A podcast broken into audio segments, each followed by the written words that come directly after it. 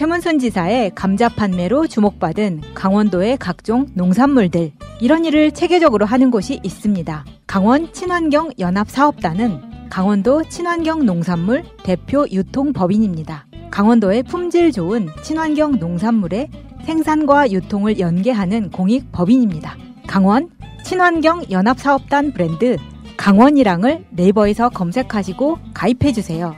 물 좋고 산 좋은 강원도의 질 높은 농산물들을 싼 가격으로 구입하실 수 있습니다. 오픈 기념으로 새날을 통한 가입 시 현금처럼 사용 가능한 5,000포인트를 드립니다. 가입 경로에 새날이라고 적어주세요. 기억하세요. 강원이랑.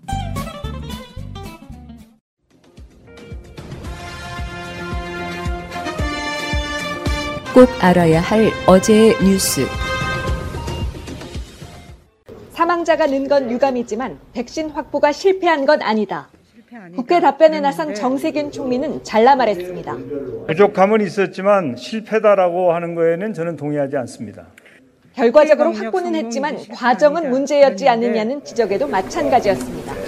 우왕좌왕 아닙니까? 누가 우왕좌왕입니까? 국민들도 그렇게 봅니다. 저는 그런 그런 국민 말씀 못 국민이 들었습니다. 판단 아니 우왕좌왕이라니요.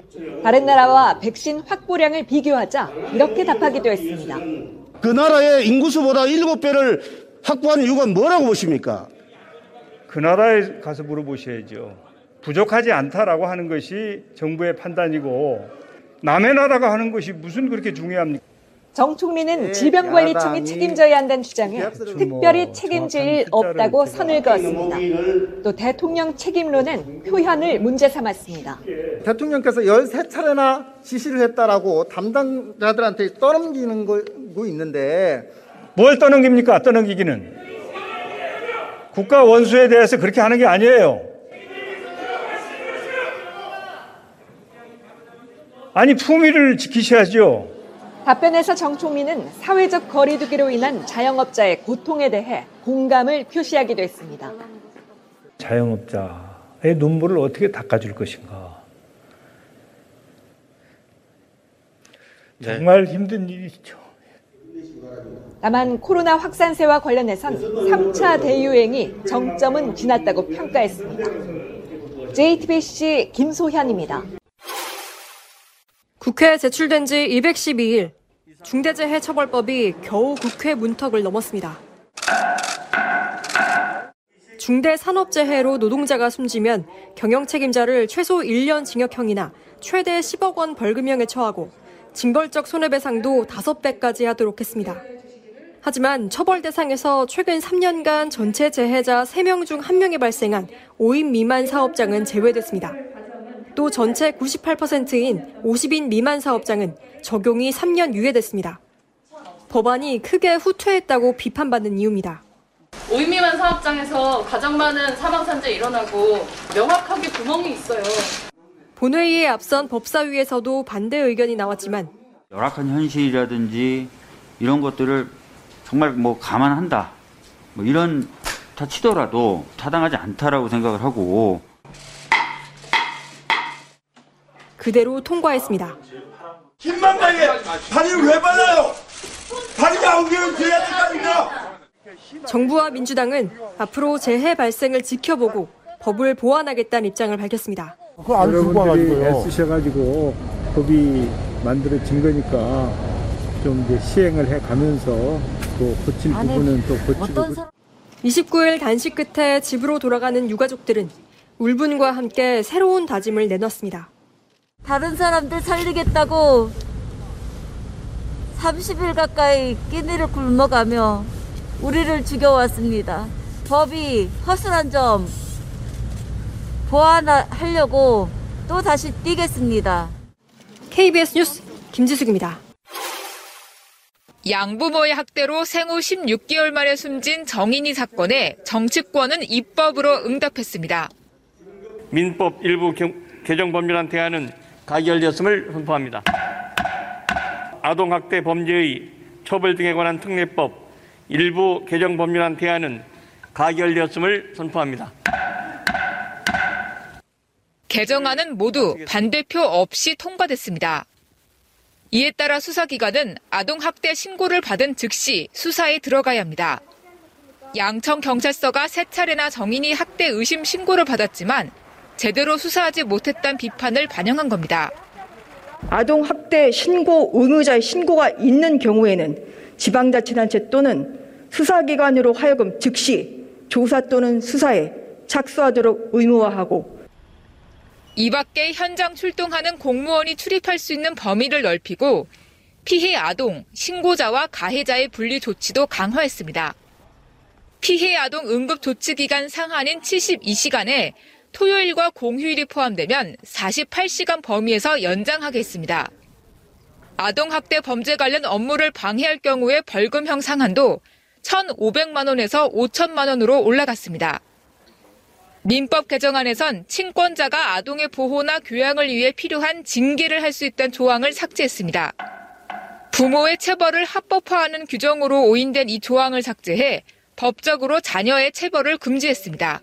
법안을 만드는 것보다 법안이 잘 지켜지는 환경 조성이 더욱 중요하다는 지적도 나옵니다. 아동학대 방지와 처벌 규정이 없어 정인이 사건을 막지 못한 것이 아니기 때문입니다. 국회는 충분히 다뤄지지 못한 내용은 2월 임시국회에서 논의해 갈 계획입니다. 연합뉴스TV 장윤희입니다. 결혼 기념일이라고 남편이 꽃을 사왔더라고. 아, 행복하겠다, 언니. 차라리 돈으로 주지. 먹을 수도 없고. 나중에 버리기도 힘들고 말이야. 그러나 마음을 전할 때 꽃보다 좋은 것은 없습니다. 인생에 있어서 돈이 전부는 아닙니다. 꽃은 기쁨과 슬픔을 함께합니다. 새가 날아든다와 연대하는 전국 꽃배달 자미원 꽃집 010-3608-7576 여보, 고마워. 제도로서의 민주주의가 흔들리고 구타는 일은 이제 없습니다. 민주주의가 밥이고 밥이 민주주의가 되어야 합니다. 저는 이제 앞으로 리얼미터 여론조사는 언급 안 하려고 그래요. 너무 악의적이야. 리얼미터 여론조사를 보면은 뭐 압도적으로 민주당을 국민의 짐이 앞서는 뭐 이런 결과가 나오고요. 대통령 지지율도 막 바닥을 막 향해 막 일부러 내리꽂는 것 같은 느낌. 음. 왜냐하면 여론조사 기관이 수도 없이 많이 있지 않습니까?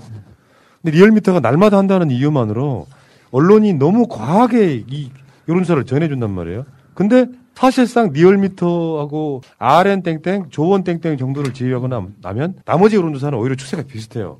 그래서 지금 요즘에 이제 열심히 여론조사하고 있는 어, 엠브레인 퍼블릭, 케이스탯 리서치, 코리아 리서치, 한국 리서치 이 세 개 여론조사 기관이 발표한 대통령 지지율이 두 달 만에 이제 반등하기 시작하고 있는데 43 찍었습니다. 43%.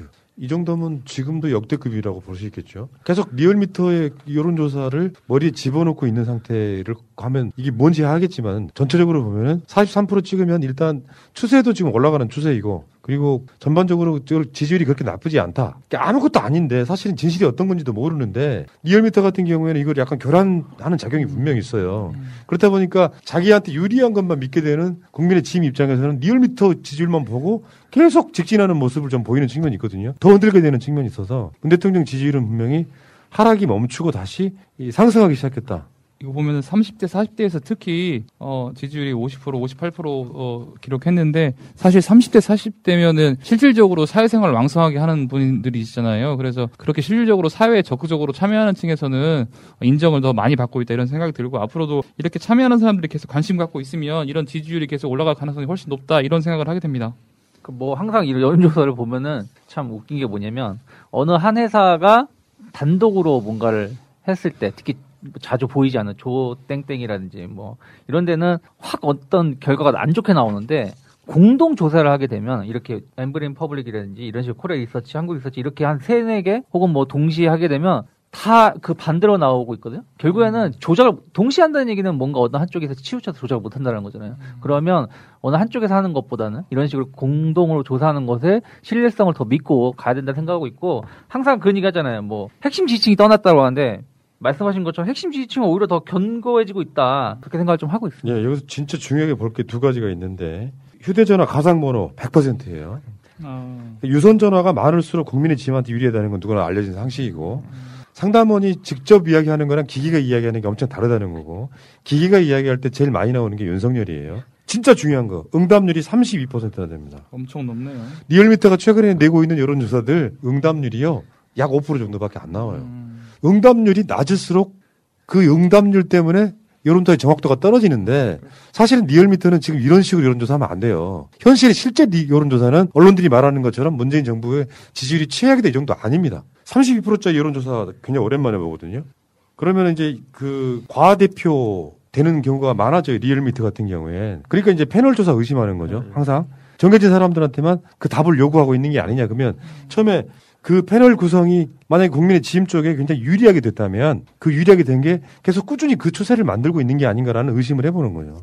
그러니까 그런 데이터도 어떻게 보면 여론조사들이 좀 공개를 좀 할 필요가 있다 생각을 좀 하고 있습니다. 자기들이 진짜 정상적으로 하고 있다라면은 그 차이가 왜 나는지 그리고 정말로 문제가 어, 없다라면 자기들이 떳떳하다라면 그런 것들을 공개를 해서 좀 검증을 받아보는 것도 중요하지 않나 생각을 좀 하고 있습니다. 근데 저는 그 여론조사 이제 수치가 일단 나왔는데 그 국민들 보면은 가장 주된 관심이 지금 코로나 그 경제가 좀 길어지면서 경제 쪽으로 거의 다 흘렀습니다.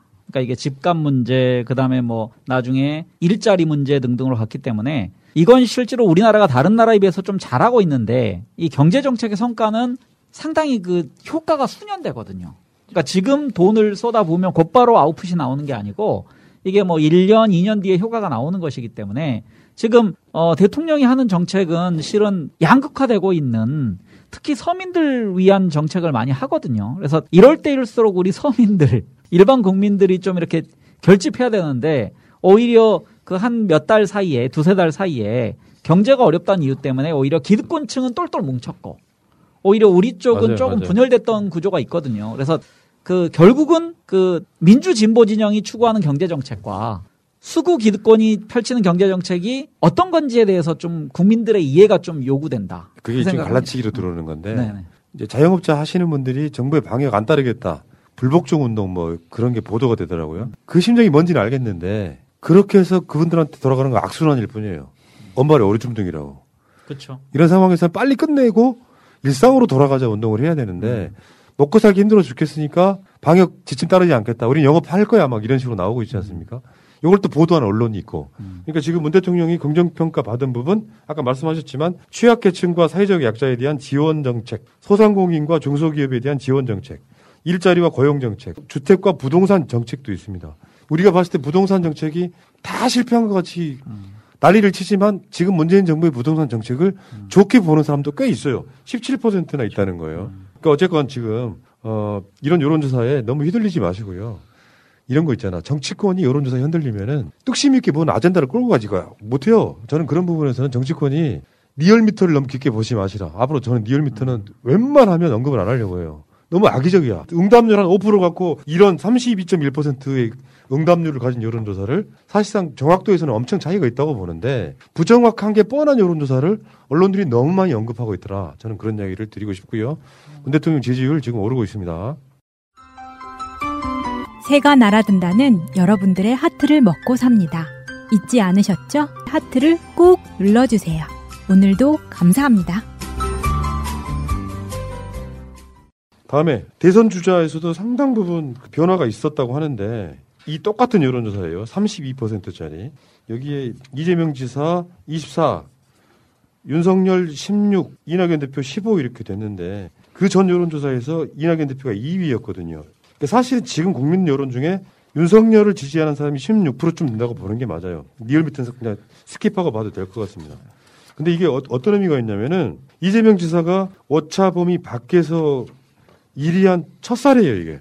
그 왜냐면 저번에 신년에 나왔던 여론조사가 11개 정도 있었는데 이걸 다 합쳤더니 샘플이 만 개 정도 되더라. 거기서 샘플 만 개면은 오차범위가 1%거든요.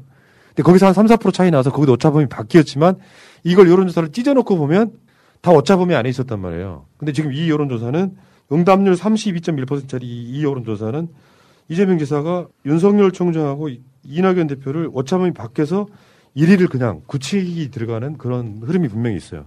이제 이재명 기사 같은 경우는 참 우리 일반인들이 생각하기에 가려운 부분들을 쏙쏙 긁어주는 맛이 있는 것 같아요. 어떻든 간에 그것은 뭐냐면 우리들이랑 괴리감이 좀 적다. 저번 주에도 방송했지만 어 그 고위공직자들 다주택자들 뭐 이렇게 승진을 안 시킨다거나 이런 것들 있잖아요. 일반인들 보기에는 어, 많이 왜 정부에서는 뭐 다주택자들 뭐, 어, 팔으라고 하면서 왜 고위공직자들은 안 하고 있나 싶은 것들을 이재명 지사는 직접 몸으로 실행하고 있고 이런 부분들이 계속해서 국민들의 관심을 끌고 있어서 조금씩 조금씩 올라가는 게 아닌가 조심스레 생각해 봅니다.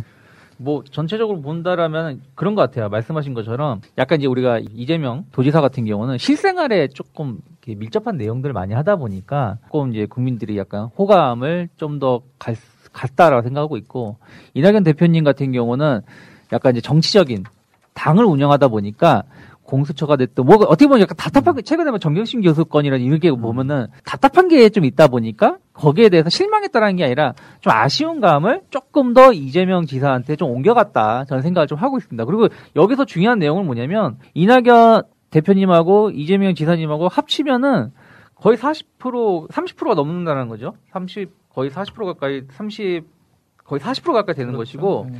윤 총장하고 나머지 하위군들 안철수 뭐 이런 사람 다 합쳐도 25% 6%가 안 된다는 얘기예요. 그 얘기는 무슨 얘기냐면 그 보, 저쪽 야권은 거의 전멸이다 생각을 하시면 되고. 네, 네. 네. 여기서 그러니까 굉장히 그, 중요한 네. 포인트 하나 짚어드릴게요. 표 한번 띄워줘 보세요. 이게 뭐냐면 이게 지금 이 여론조사인데 뭐 뒤에 뭐, 뭐 직업 뭐 다 쭉 나와 있는데요. 성별. 그래서 지금 앞에 노란색 줄이 이재명이고 빨간색 줄이 윤석열이고 이 녹색 줄이 이낙연입니다. 이 후보들이. 그래서 지금 여기 밑에 보면은 40살에서 49살까지 음. 이 40대가 지금 이재명 39, 이낙연 16으로 이게 차이가 엄청 벌어졌고요. 어. 제일 중요한 거 이낙연 대표한테 뼈 아픈 건데 광주 전라에서 지지율이 똑같아져 버렸어요. 그러니까 음. 이낙연 대표가 호남에서 굉장히 압도적이었거든요. 음. 근데 이번 여론조사에서는 둘이 지지율이 똑같아진 데다가 더 아픈 부분은 이런 거죠. 민주당 지지층에서도 이재명 지사가 38 그리고 이낙연 대표가 33이 돼서 이 부분은 흐름이 이렇게 고착화될 가능성이 되게 높아지는 이 흐름이에요. 음, 민주당, 왜냐하면 이게 그렇죠. 사면론이 나오기 전에 여론조사도 이재명 지사가 앞섰거든요. 아. 근데 사면론 나오고 나서 여론조사를 사실상 그 응답률 32%짜리로 해봤는데도 불구하고 음. 추세가 더 벌어지는 추세다. 이거 굉장히 좀 뼈 아플 것 같습니다. 그러니까 저희 윤석열 어떻든 간에 지지도 16%도 상당한 비중이 60대, 70대가 많이 차지하고, 차지하고 있어서 어, 지지율이 상당히 높게 나온 것 같은데 앞으로 뭐 매스컴에 주목받을 일이 윤 총장은 많이 없어서 지지율이 떨어지기를 희망하고 있고요. 그 다음에 그 여권에서 이제 어, 이 대표께서 조금씩 조금씩 가라앉으면 여권의 다른 제3의 후보로 누가 떠오를지 참 관심 음. 갖고 지켜볼 필요성도 있을 것 같습니다. 또 그러면 정세균 그, 이야기를 하는지. 아, 한번 안 했는데 지금. 저한번 안 했습니다. 아, 내가 해줬어, 일부러. 아니, 저는 그, 이낙연 대표가 이제 어차피 3월 9일 전에 임기를 그만둬야 되거든요. 만약에 음. 대권에 출마하려면. 그러면 진짜 얼마 안 남았네. 네, 그 두 달 사이에 지금 대표라는 직책에서의 발언과 그 이후에 이제 대선 주자로서 발언 사이에는 간격이 있을 수 있다. 그래서 그 음. 그 이후에 그 지금 뭐 인기율이 많이 떨어져서 음. 계속 이대로 가면 뭐 그 대선 후보가 못 되는 거죠. 음. 그러니까 그 이후에 이제 행보를 좀 봐야 될 것 같고요. 그래서 어그 3월 9일까지는 어쨌든 당을 이끄는 입장에서 그 여러 가지 발언이 있는데 하지만 여기에 대해서 과도하게 뭐 예를 들어서 그 이낙연 지사를 음. 비난할 수 있다고 생각합니다. 하지만 그것 때문에 민주당 전체에 대한 비난을 하면 안 된다고 네, 생각하고 네, 음. 그다음에 두 번째 그 윤석열은 실은 그 16%가 저도 지금 윤석열의 값이라 생각해요. 어, 근데 어. 저는 늘 공학적으로 얘기했듯이 윤석열을 25 정도에 우리가 한번 보내야 된다. 계속. 그 그리고 나서 다른 거에서 나왔었잖아요. 리얼미터에서 30%가 나왔어요. 그러니까 30.2까지 나온 걸 네. 제가 봤는데 그 신문들은 또 이제 35 넘는지 안 넘는지를 분석하고 있는데 저는 그 윤석열이 그 여론조사 때문에 이미 그 음으로 그러니까 그 다른 사람 모르게 캠프가 어느 정도 가동된다고 생각하거든요. 예. 근데 이제 그렇게 될 경우에는 그 당에는 가입을 못 하고 어차피 국민의힘에는 못 들어가서 당 밖에서 옛날 정몽준 케이스처럼 야권 연대를 하는 쪽으로 시도하지 않을까. 그러면은 윤석열의 그 사태가 조금 빨라질 수도 있습니다. 음. 지금 윤석열 사퇴시키는 방법이 실은 현실적으로 거의 없거든요. 근데 그 어차피 6월 달에 거의 실질적인 임기가 끝나는 것이기 때문에 이 사람이 뭐 4월 달 아니 5월 달인데 그 전에만 몸부림을 칠 겁니다. 그, 그, 산자부에 대한 기소권 가지고 아마 승부를 좀 걸려고 할 건데 그 산자부 기소가 실은 청와대와 연결돼 있다는 확신을 가지고 있는 거죠. 윤석열은. 그래서 그 문제를 아마 그 토대로 정치적 좀 그 선택을 하지 않을까. 예. 좀 일찍. 그렇게 생각합니다. 여기 보면은 아까 민주당 지지층에서 이재명 38, 네. 이낙연 33이었잖아요. 네. 문 대통령 지지층에서는 이재명 36, 이낙연 31이에요. 그러니까 이게 이제 대세 썰림이라는 게 있고 여론조사는 제일 중요한 게 추세인데, 그러니까 저는 이렇게 생각을 해요. 뭐 사면론이 옳고 옳냐 그르냐를 떠나가지고 사실 자기 본인 자체의 어떤 정치적 비전을 위해서 자기 아젠다를 던진단 말이에요. 근데 이게 여론조사 지지율로 나오는 거 보면 분명히 패착은 맞는 것 같다는 생각이 들고요. 그 우리 작년 8월 말 9월 초에 민주당 당 대표 선거할 때 이낙연 대표님 대표 출마하실 때 이제 그런 분석도 있었잖아요. 이게 집권 여당 대표가 되면 어, 대선 검이다? 어, 음. 양날이 검일 것이다. 독이 될 확률이 높다. 그리고 집권 여당 대표가 칭찬받을 일이 별로 없는데 그렇죠. 그리고 기간도 짧은데 굳이 이거를 나와야 되냐 이런 룰- 주장이 한 번 하나 있었고 다른 주장은 당내 기반이 취약하기 때문에 당 대표를 해가지고 당을 자강해야 대선으로 갈 수 있다 이런 얘기가 있었는데 결국은 지금 이제 좀 더 봐야 되겠지만 임기가 한 두 달여 정도 남은 상황에서 그 이제 여론조사 추이도 계속 가라앉고 있고 아젠다를 던져도 이렇게 뜨지 않고 계속 가라앉는 걸 보면 어떻게 보면 이제 또 시- 시간이 지나야 되겠지만 지금 입장에서 봐서는 대표로 로 출마해서 당선되신 것이 어 좀 득이 되지는 않은 것 같다라는 좀 조심스러운 생각이. 듭니다. 그 이미지 그대로 갖고 대선으로 갔어도 충분히 됐는데 그렇죠. 당규를 바꿨잖아요. 당 대표 그 출마에 관련해 가지고 임기 음. 때문에 당규를 바꿨잖아요. 이래서 좀 아직까지는 안타깝다는 생각이 들고 그러니까요. 예. 진짜 중요한 지표도 하나 있어요. 그러니까 중도층 무당층 이재명 지사가 23, 윤석열 18, 이낙연 대표 13 이렇게 이런 상황이기 때문에 이게 만약에 이제 어떤 특별한 모멘텀 예를 들어서 이낙연 대표가 전 국민 재난지원금 줍시다 뭐 이런 식 아젠다를 세게 갖고 나오면서 개혁 모드로 가, 가지 않는 이상 요거는 추세가 될 가능성이 되게 높아 보여요. 그러니까 결국에는 개혁 경쟁을 하라는 민심이 작용하고 있다 이렇게 저는 보거든요. 아 저는 근데 이제 이남 이재명 지사 지지율 높은 거에 대해서 저는 저는 개인적으로 한 가지 조금 우려스러운 부분이 이제 사실 의회 경험이 전혀 없으시잖아요. 근데 거기 플러스해서 외교나 국방 관련해서 큰 틀에서 나라를 경험해 본 경험은 없으셔가지고 그런 부분들은 만약에 그런 부분들이 이제 대선 경선에서 의제화 됐을 때 그런 것들을 어떻게 이렇게 방어하시면서 자, 자신의 아젠다를 발표하셔서 지지층들을 흡수하실 것인지 그런 부분들이 좀 궁금하긴 합니다. 어, 너무 먼 미래를 아, 너무 많이 나갔나요? 근데 이제 네. 저는 이제 어떤 걸 보냐면요.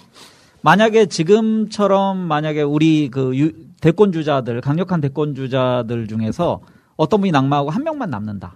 그러면 실은 공격받기 대단히 쉬운 구조가 됩니다. 저도 동감이에요. 네네. 음, 그래서 이렇게, 어, 요런- 요런. 그래서 과도하게 한쪽으로 힘이 쏠리는 음. 것은 위험할 수도 있습니다. 공학적으로는. 그렇죠. 그 얘기 뭐냐면은 우리는 실은 이 문제에 대해서 그 제3 후보론에 대해서 부정적이지만 왜냐하면 내가 지지하는 후보가 있기 때문에 제3 후보는 아직 지지한 사람이 없는 거 아닙니까? 음. 그렇죠. 하지만 옛날에 2002년 경선 때 보면은 노무현 대통령이 뭐 이인재 드랍하고 그다음에 하나갑 드랍하고 김근태 드랍하고 등등으로 함께 뛴 정동영에 대해서 대단히 고마워했었거든요. 그러니까 그런 것처럼 경선은 같이 하면서 시너지가 나는 겁니다. 그래야 컨벤션 효과, 효과가 생기는 거지. 지금은 붐업이 필요하거든요. 그러니까 야 민주당 경선이 재밌다. 그리고 그 토론에 볼만하다가 돼야지 너무 일방적 게임으로 흐르면 우리가 오히려 그 효과를 얻는데 실패합니다. 그래서 지금 그리고 그 한 명만 공격이 집중되면 그렇죠. 굉장히 위험해져요. 그러니까 저도 이제 어떤 대세가 추세는 만들어질 수 있겠지만 대세가 형성됐다고 보기는 어렵고요. 이재명 지사에 대해서 아까 다시 말씀드린 것처럼 여론조사의 메시지는 개혁 경쟁하세요라는 메시지가 사실 개혁 보이지. 않습니까? 예.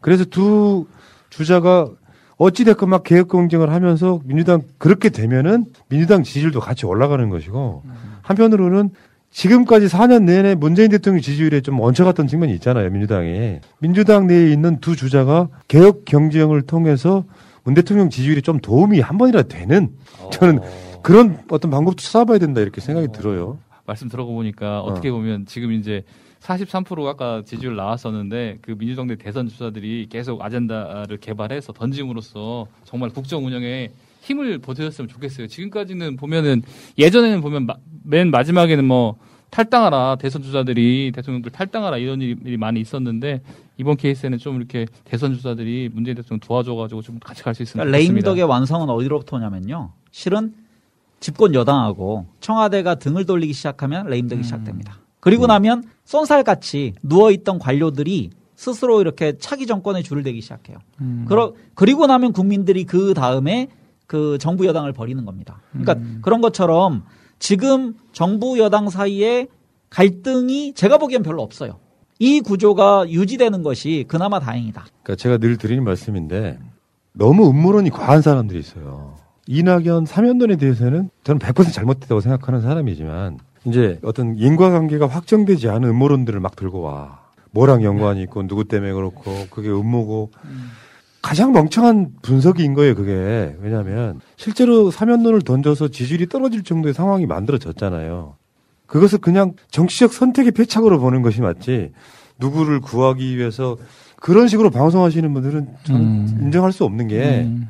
이낙연 대표가 사실상 사면론을 던져서 자기한테 폭탄이 들어진 상황이 됐잖아요. 그러면 분석을 애초에 잘못했던 분석이었던 거지 자기 캠프라든지 내부에서는 그렇죠. 그것을 이제 과도하게 다른 건이랑 엮어가지고 뭘 덮기 위해서 그런다 이런 논란은 저는 수용할 수가 없어요. 그러니까 저는 한 발 더 나가면요. 이렇게 지금 어떻게 보면은 그 폭탄을 터트린 효과가 생겼잖아요. 그러면은 이 예상을 그 이낙연 캠프가 못했을까? 저는 이 그 유탄 맞는 것까지 계산했다고 저는 보는 사람이거든요. 근데 그거는 아직 어떤 결정이 없습니다. 누구 분석이 맞냐가 없는데 그 대신 좀 지켜봐야 된다. 그러니까 지금 이렇게 확정해서 우리 후보 예를 들어서 제3의 후보까지 나오더라도 그 중에 뭐 이렇게 내가 지지한 사람을 응원하는 건 좋지만 누구를 지금 끌어내리면 실은 혼자 남은 후보는 되게 그 상처받기 쉽습니다. 다시 한번 그러니까 말씀드리면 누가 됐건 간에 강력한 페이스메이커 역할을 누군가 해줘야 돼요. 누가 뽑히든 간에 이런 상황을 좀 관심 있게 지켜보시기 바라겠고요. 저기 이낙연 대표의 사면론 같은 경우는 저는 이제 보고 나서 좀 생뚱맞다 이런 생각을 했었거든요. 근데 이제 그 작가님께서 그 효과에 관련해서 예측을 못, 아, 아, 못했을까 의심하셨, 어, 그런 말씀 하셨는데 저는 예측을 못했다고 봅니다. 다만 이낙연 대표께서는 왜 이런 걸 했을까라고 좀 고민스럽게 좀 입장에서 보면 지지율을 좀 떨어지는 상황에서 뭐 분석도 많이 있습니다만은 중도 쪽에서 조금 더 표를 확장시키기 위해서 던지신 것이 아닌가라고 조심스럽게. 근데 어떻든 간에, 어, 뭐 일반인. 입장에서는 지금 뭐 코로나로 힘들고 여러 가지로 머리가 아픈데 갑자기 우리들끼리 정리되지 않은 그리고 외람된 말씀입니다만은 반성도 하지 않은 사람한테 보내줄게. 이 얘기는 정말 열받죠. 그리고 저쪽에서는 또 어문 소리 막 해대는데 그래서 아, 이거 패착인데라고 생각했는데 아니라 다를까 딱 하니까 떨어지셨더라고요. 그래서 조금 안타까운 생각을 좀 했습니다. 그러니까 저는 이낙연 대표의 그 사면론에 대해서 전 세 가지로 반대하는 사람이에요. 일단은. 그러니까 첫 번째는 사면론 자체가 저는 마음에 들지 않습니다. 그리고 두 번째는 시기가 그 그렇죠. 형이 확정되지도 않은 대법원 그렇죠. 최종 판결이 나지 않은 상황에서 네, 네, 네. 언급을 했다. 세 번째는 그 방법이 좀 음. 절차 절차가 사람들이 그 특히 지지하는 사람들이 받아들이기에 음. 편하게 했어야 되는데 근데 저는 제가 지금 생각하는 세 가지를 이낙연 대표가 생각을 안 했을까? 전 다 했을 거라서. 아, 근데 저는 이제 저는 어떻게 보냐면 지도자로서 국민 통합이라는 아젠다는 너무 좋고 당연한 거거든요. 근데 그 방법에 있어서 조금 미스가 있었다. 지금 통합을 얘기한 것은 당연한 거지만 방법에 있어서 그것이 과연 전 대통령들의 사면인가 이 부분에 대해서는 심사숙고하지 못했다 이런 생각이 좀 그러니까 해봤습니다.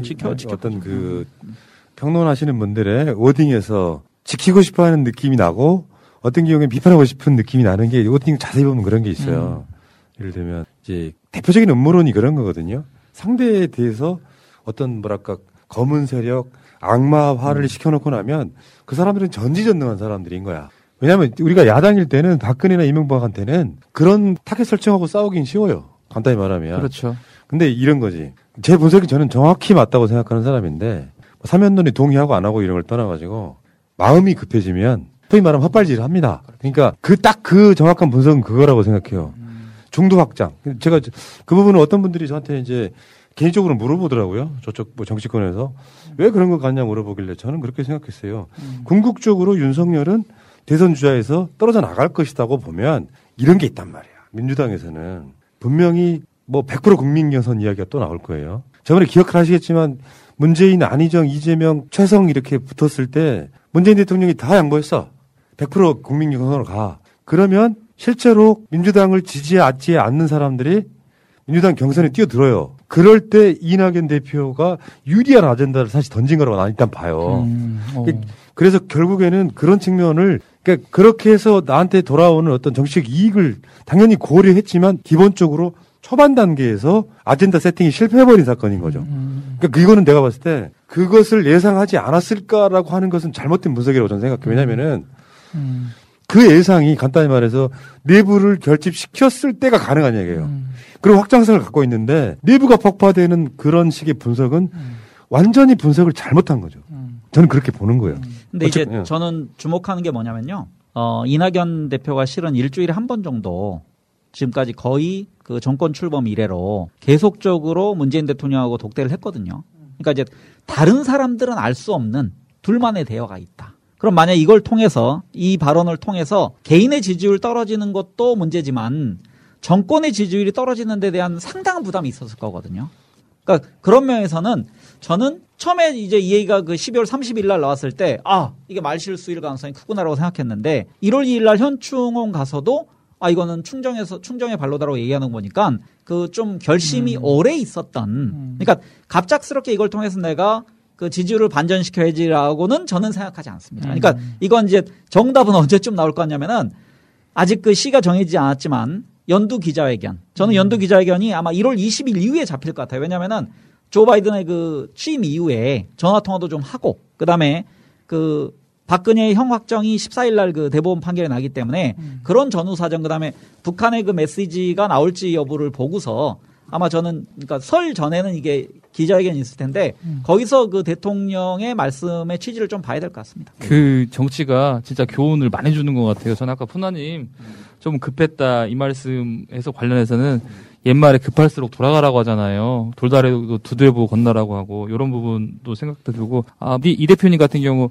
8월달에 전대 출마하신 것도 당 대표 출마하신 것도 급해서 그렇다 이런 생각이 좀 들고요. 그다음에 아까 그 이제 우리 쪽도 다 다져놓지 않고 던졌기 때문에 패착이라고 말씀하셨는데 저는 그 부분도 결국은 근본에 충실하지 않으면 집안일 잘 하지 않으면 밖에 나가서 활동 못 하는 것처럼 가와만사상이에요. 어, 그런 딱 그 얘기죠. 어, 그런 거에서 사실 그래서 정치가 참 교훈을 많이 주는구나 이런 생각을 많이 합니다. 이런 이런 거 있잖아요. 사람들은 어, 어떤 선동에 의해서 자기 의미랄까 의지랄까 생각을 고착화시키면은 그 방식으로 그걸 확정 지으려고 노력하는 습성이 있어요. 그렇죠. 그러니까 이런 부분이 있단 말이에요. 저 사람은 원래 나쁜 사람이었어. 원래 그 나쁜 사람을 사람이 어느 날 보니까 본색이 드러난 거야. 저 사람은 절대 정치하면 안 돼. 이런 식으로 몰고 가는 걸 반대한다는 거예요.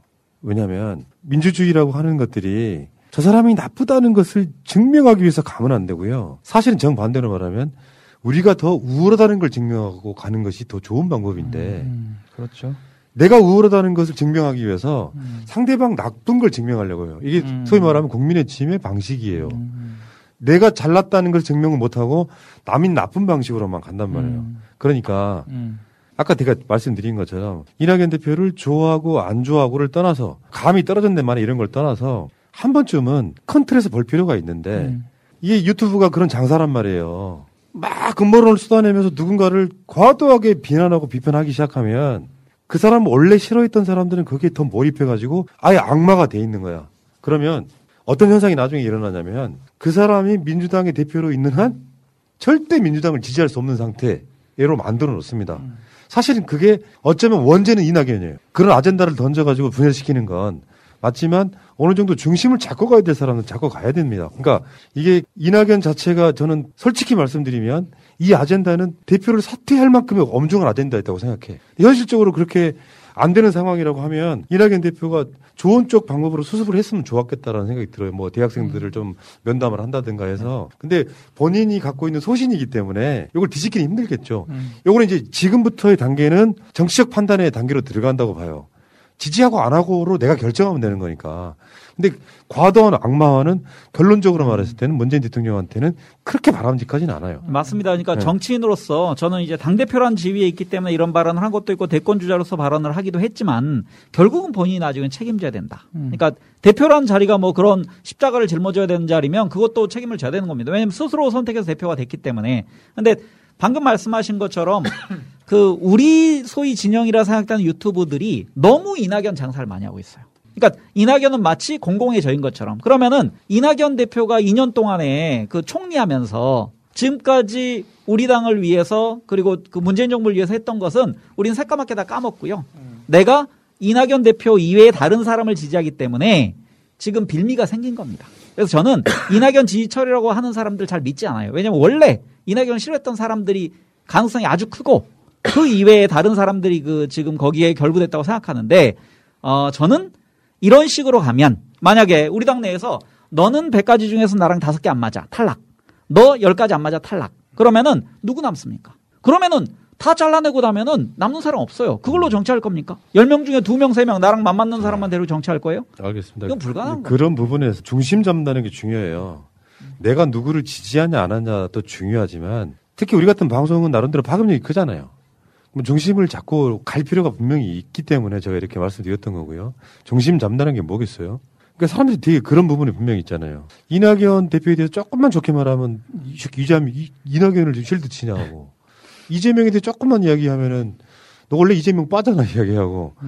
그럼에도 중심을 잡고 갑니다. 왜냐하면 마음에 들고 안 들고를 떠나가지고 이 부분에 있어서는 그 아젠다를 던져서 제가 오늘 여론조사 이걸 언급한 이유가 그런 거예요. 분명히 이낙연 대표는 엄청난 실수를 했습니다. 그럼 정치적으로 본인이 사실은 이 결과에 책임을 지는 거예요. 지지율이 떨어진 게 책임을 지- 어떻게 질지는 모르겠지만 책임을 지고 있는 상태에서 더 때리면은 계속해서 민주당을 때리게 되는 습성 때문에 안 하려고 하는 거예요.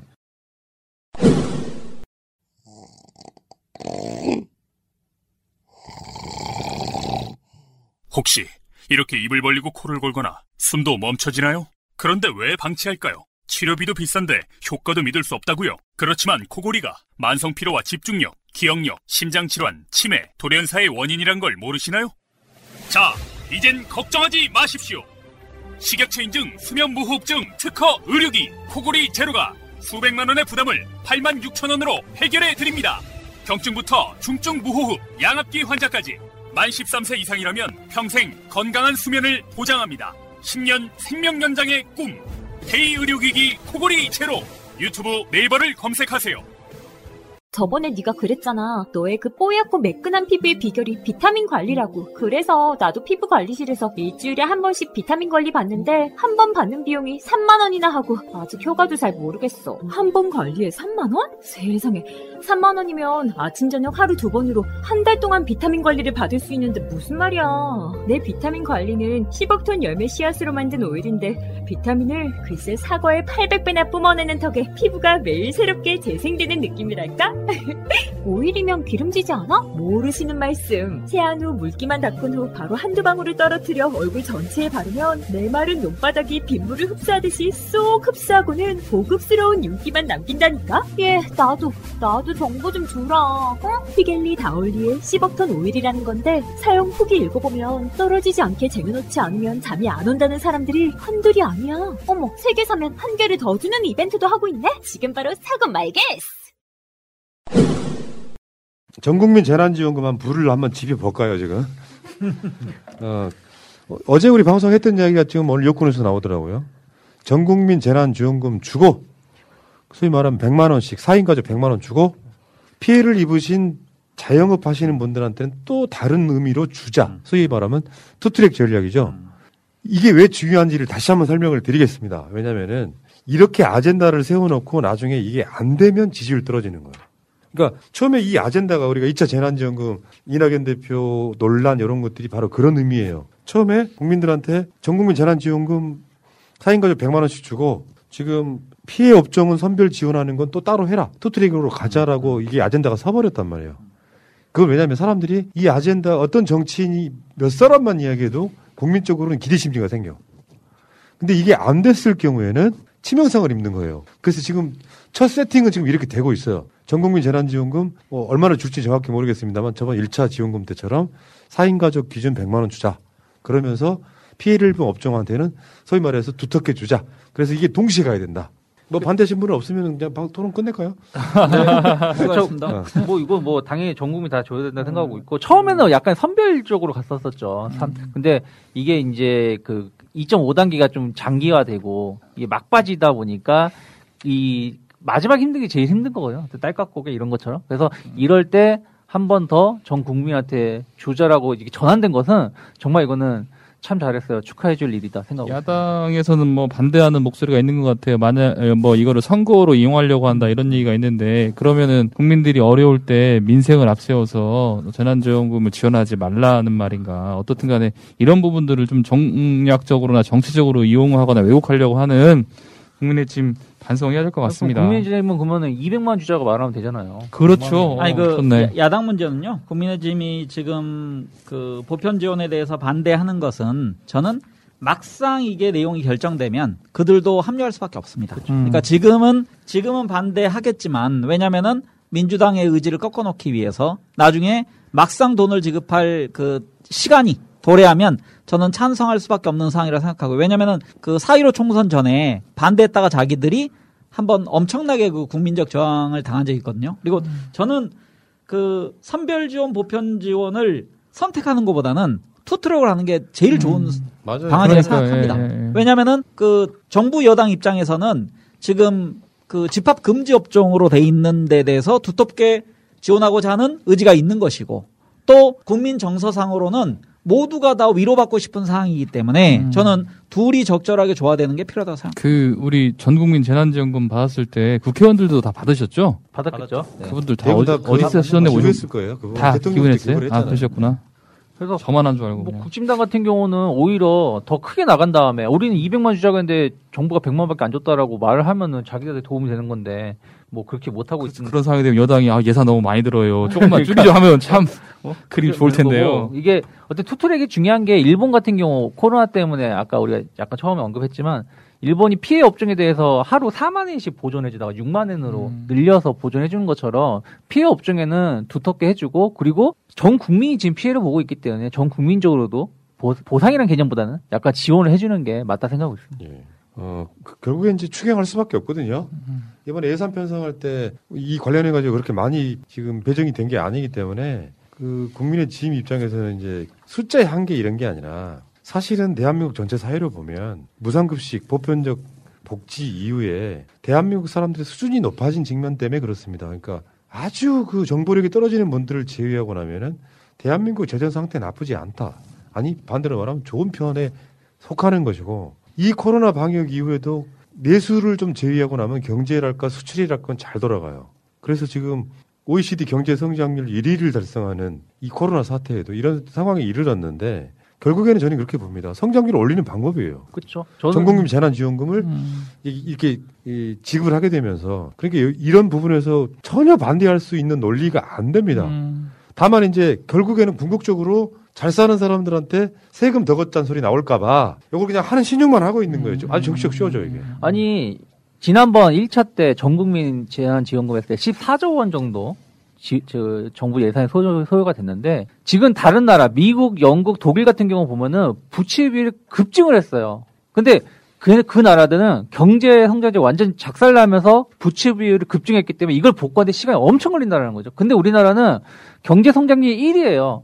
경제가 자체가 무너지지가 않았다는 얘기예요. 그러면 이 정도 부채 비율 늘어난 거는 경제가 성장하면서 바로 회복이 가능하다는 거예요. 이거는 늘어났다고 표현할 필요도 없는 거예요. 작년에 우리나라 경제 되게 되게 좋았고 증시 아까 3,000포인트 말씀드렸잖아요. 3,000포인트가 끝이 아니라 다들 모든 전문가들이 3,500, 3,300 간다고 생각하고 있는데 그거에 대한 원동력은 기업의 실적이거든요. 그럼 그런 걸로 인해서 이건 충분히 충당이 그 뭐 뭐랄까 복구가 가능하기 때문에 이런 걸 가지고 부채 비율이 안 좋아 국가 재정이 안 좋아지네 좋아 이렇게 얘기하는 건 정말 무식한 소리다 생각하고 있습니다. 저는 기본적으로 투트랙에 의한 그 확장적 재정 정책에 대해서 찬성하고요. 하지만 이제 정부가 생각하는 건 이거 같습니다. 그러니까 수출 중심의 그 호황 산업과 지금 약간 그 한계 상황에 있는 기업들 이 상황이 좀 다르고 특히 우리나라 국민 그 경제 인구 중에 22% 정도 되는 게 자영업자라고 하는데 원래 25에서 많이 떨어졌습니다. 근데 그 사람들은 어쨌든 코로나 경제에서는 우리나라는 내수 규모가 너무 작아요. 다른 나라에 비해서. 대외 의존도가 높은 나라이기 때문에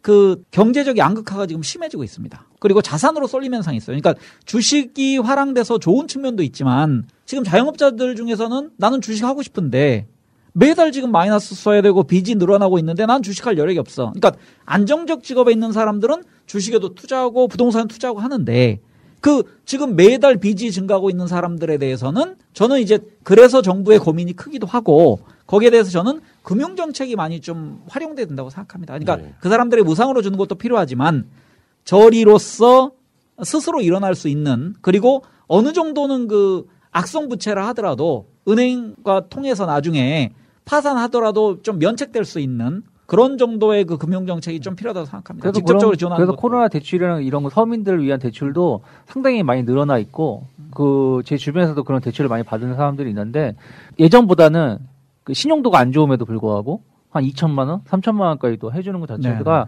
계속 잘 되고 있다 생각하고 있습니다. 그 정세균 총리도 페이스북에 보니까 이런 말씀 하셨더라고요. 재정 건전성 중요하다. 그런데 민생이 최우선이다. 민생이 살아야 민생 경제가 살고 그렇게 해서 돌아가다 보면 세수도 늘고 경제도 안정되는 것이지 재정 건전성을 중요시하다가 민생이 망가지면 이런 것이 의미가 없다. 이런 말씀 하셨더라고요. 그러니까 지금 문재인 정부에서는 어, 어떤 자신감이 있어 보입니다. 그러니까 지금 백신 논란은 사실상 좀 부시가 이제 꺼져가고 있긴 한데 대한민국의 승부수는 분명히 치료제 같습니다. 코로나 치료제. 왜냐하면 백신이 누가 먼저 갖고 오네 만에 지금 의미가 없어요. 지금 현실적으로. 그 얘기 또 다 들어갔더라고요. 써.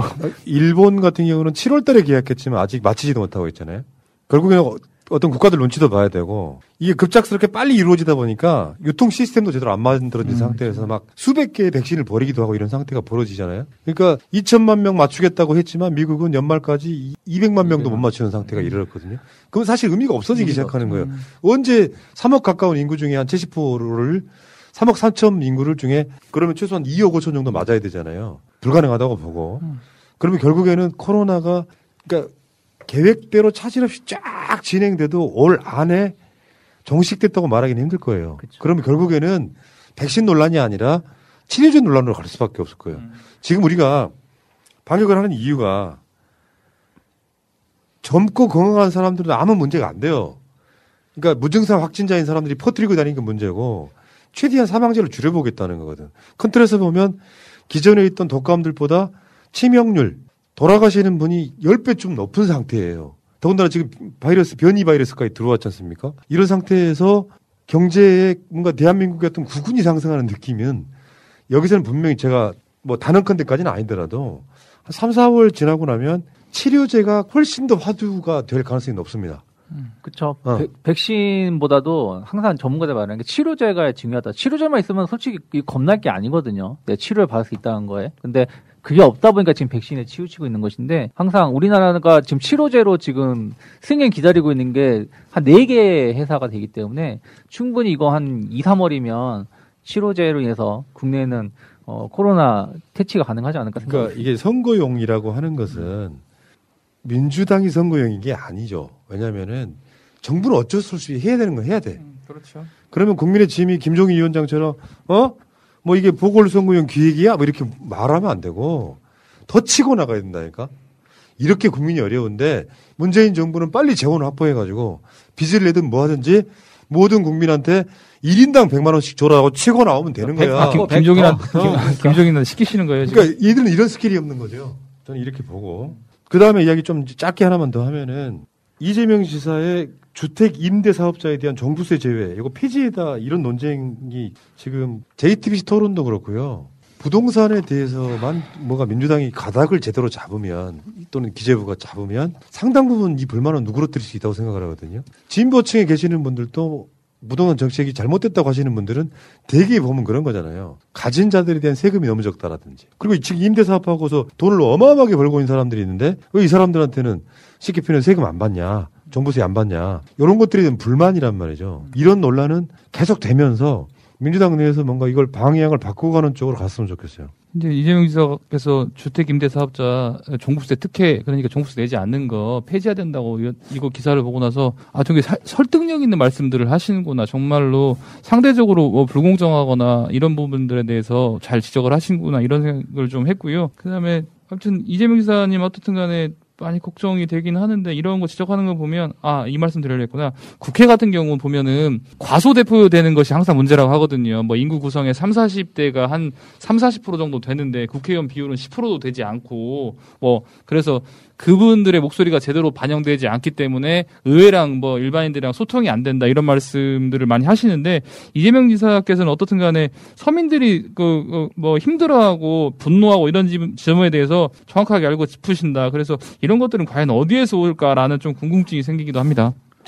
무슨 분석이 그래요. 아, 그래요? 아니, 저는 좀 그래, 저는 근데 그래서. 그 종부세 관련돼서 실은 임대사업자 혜택을 좀 줄이는 쪽으로 돼 있거든요. 네. 그러니까 지금 그 개편 방향이 뭐냐면은 그 양도세 중과, 그다음에 종부세 합산가세, 그다음에 LTV 40% 의무 적용 등등으로 그러니까 정부가 지금 여기에 대해서 입법을 하고 있습니다. 근데 이제 그 빈틈에 해당하는 부분을 이재명 지사가 얘기한 거는 그 시적절한 얘기인데 어, 정부의 전체적인 그 부동산 정책에 대한 것은 부동산 다 보유자는 어쨌든 중과세하는 방향으로 가고 있기 때문에 어, 정부 정책이 약간의 구멍은 있을지 모르지만 전체적인 틀에서는 부동산을 통한 이익을 만드는 것에 대해서는 과세하겠다라는 입장입니다. 그러니까 주택 같은 경우에는 어 6억 원 또는 9억 원을 초과하면 정부세를 내야 되는데 임대 사업자는 6억 원을 초과하는 임대 주택에 대해서는 정부세를 안 낸다. 이게 지금 핵심인 거지 않습니까? 예. 어쨌건 저는 이렇게 생각해요.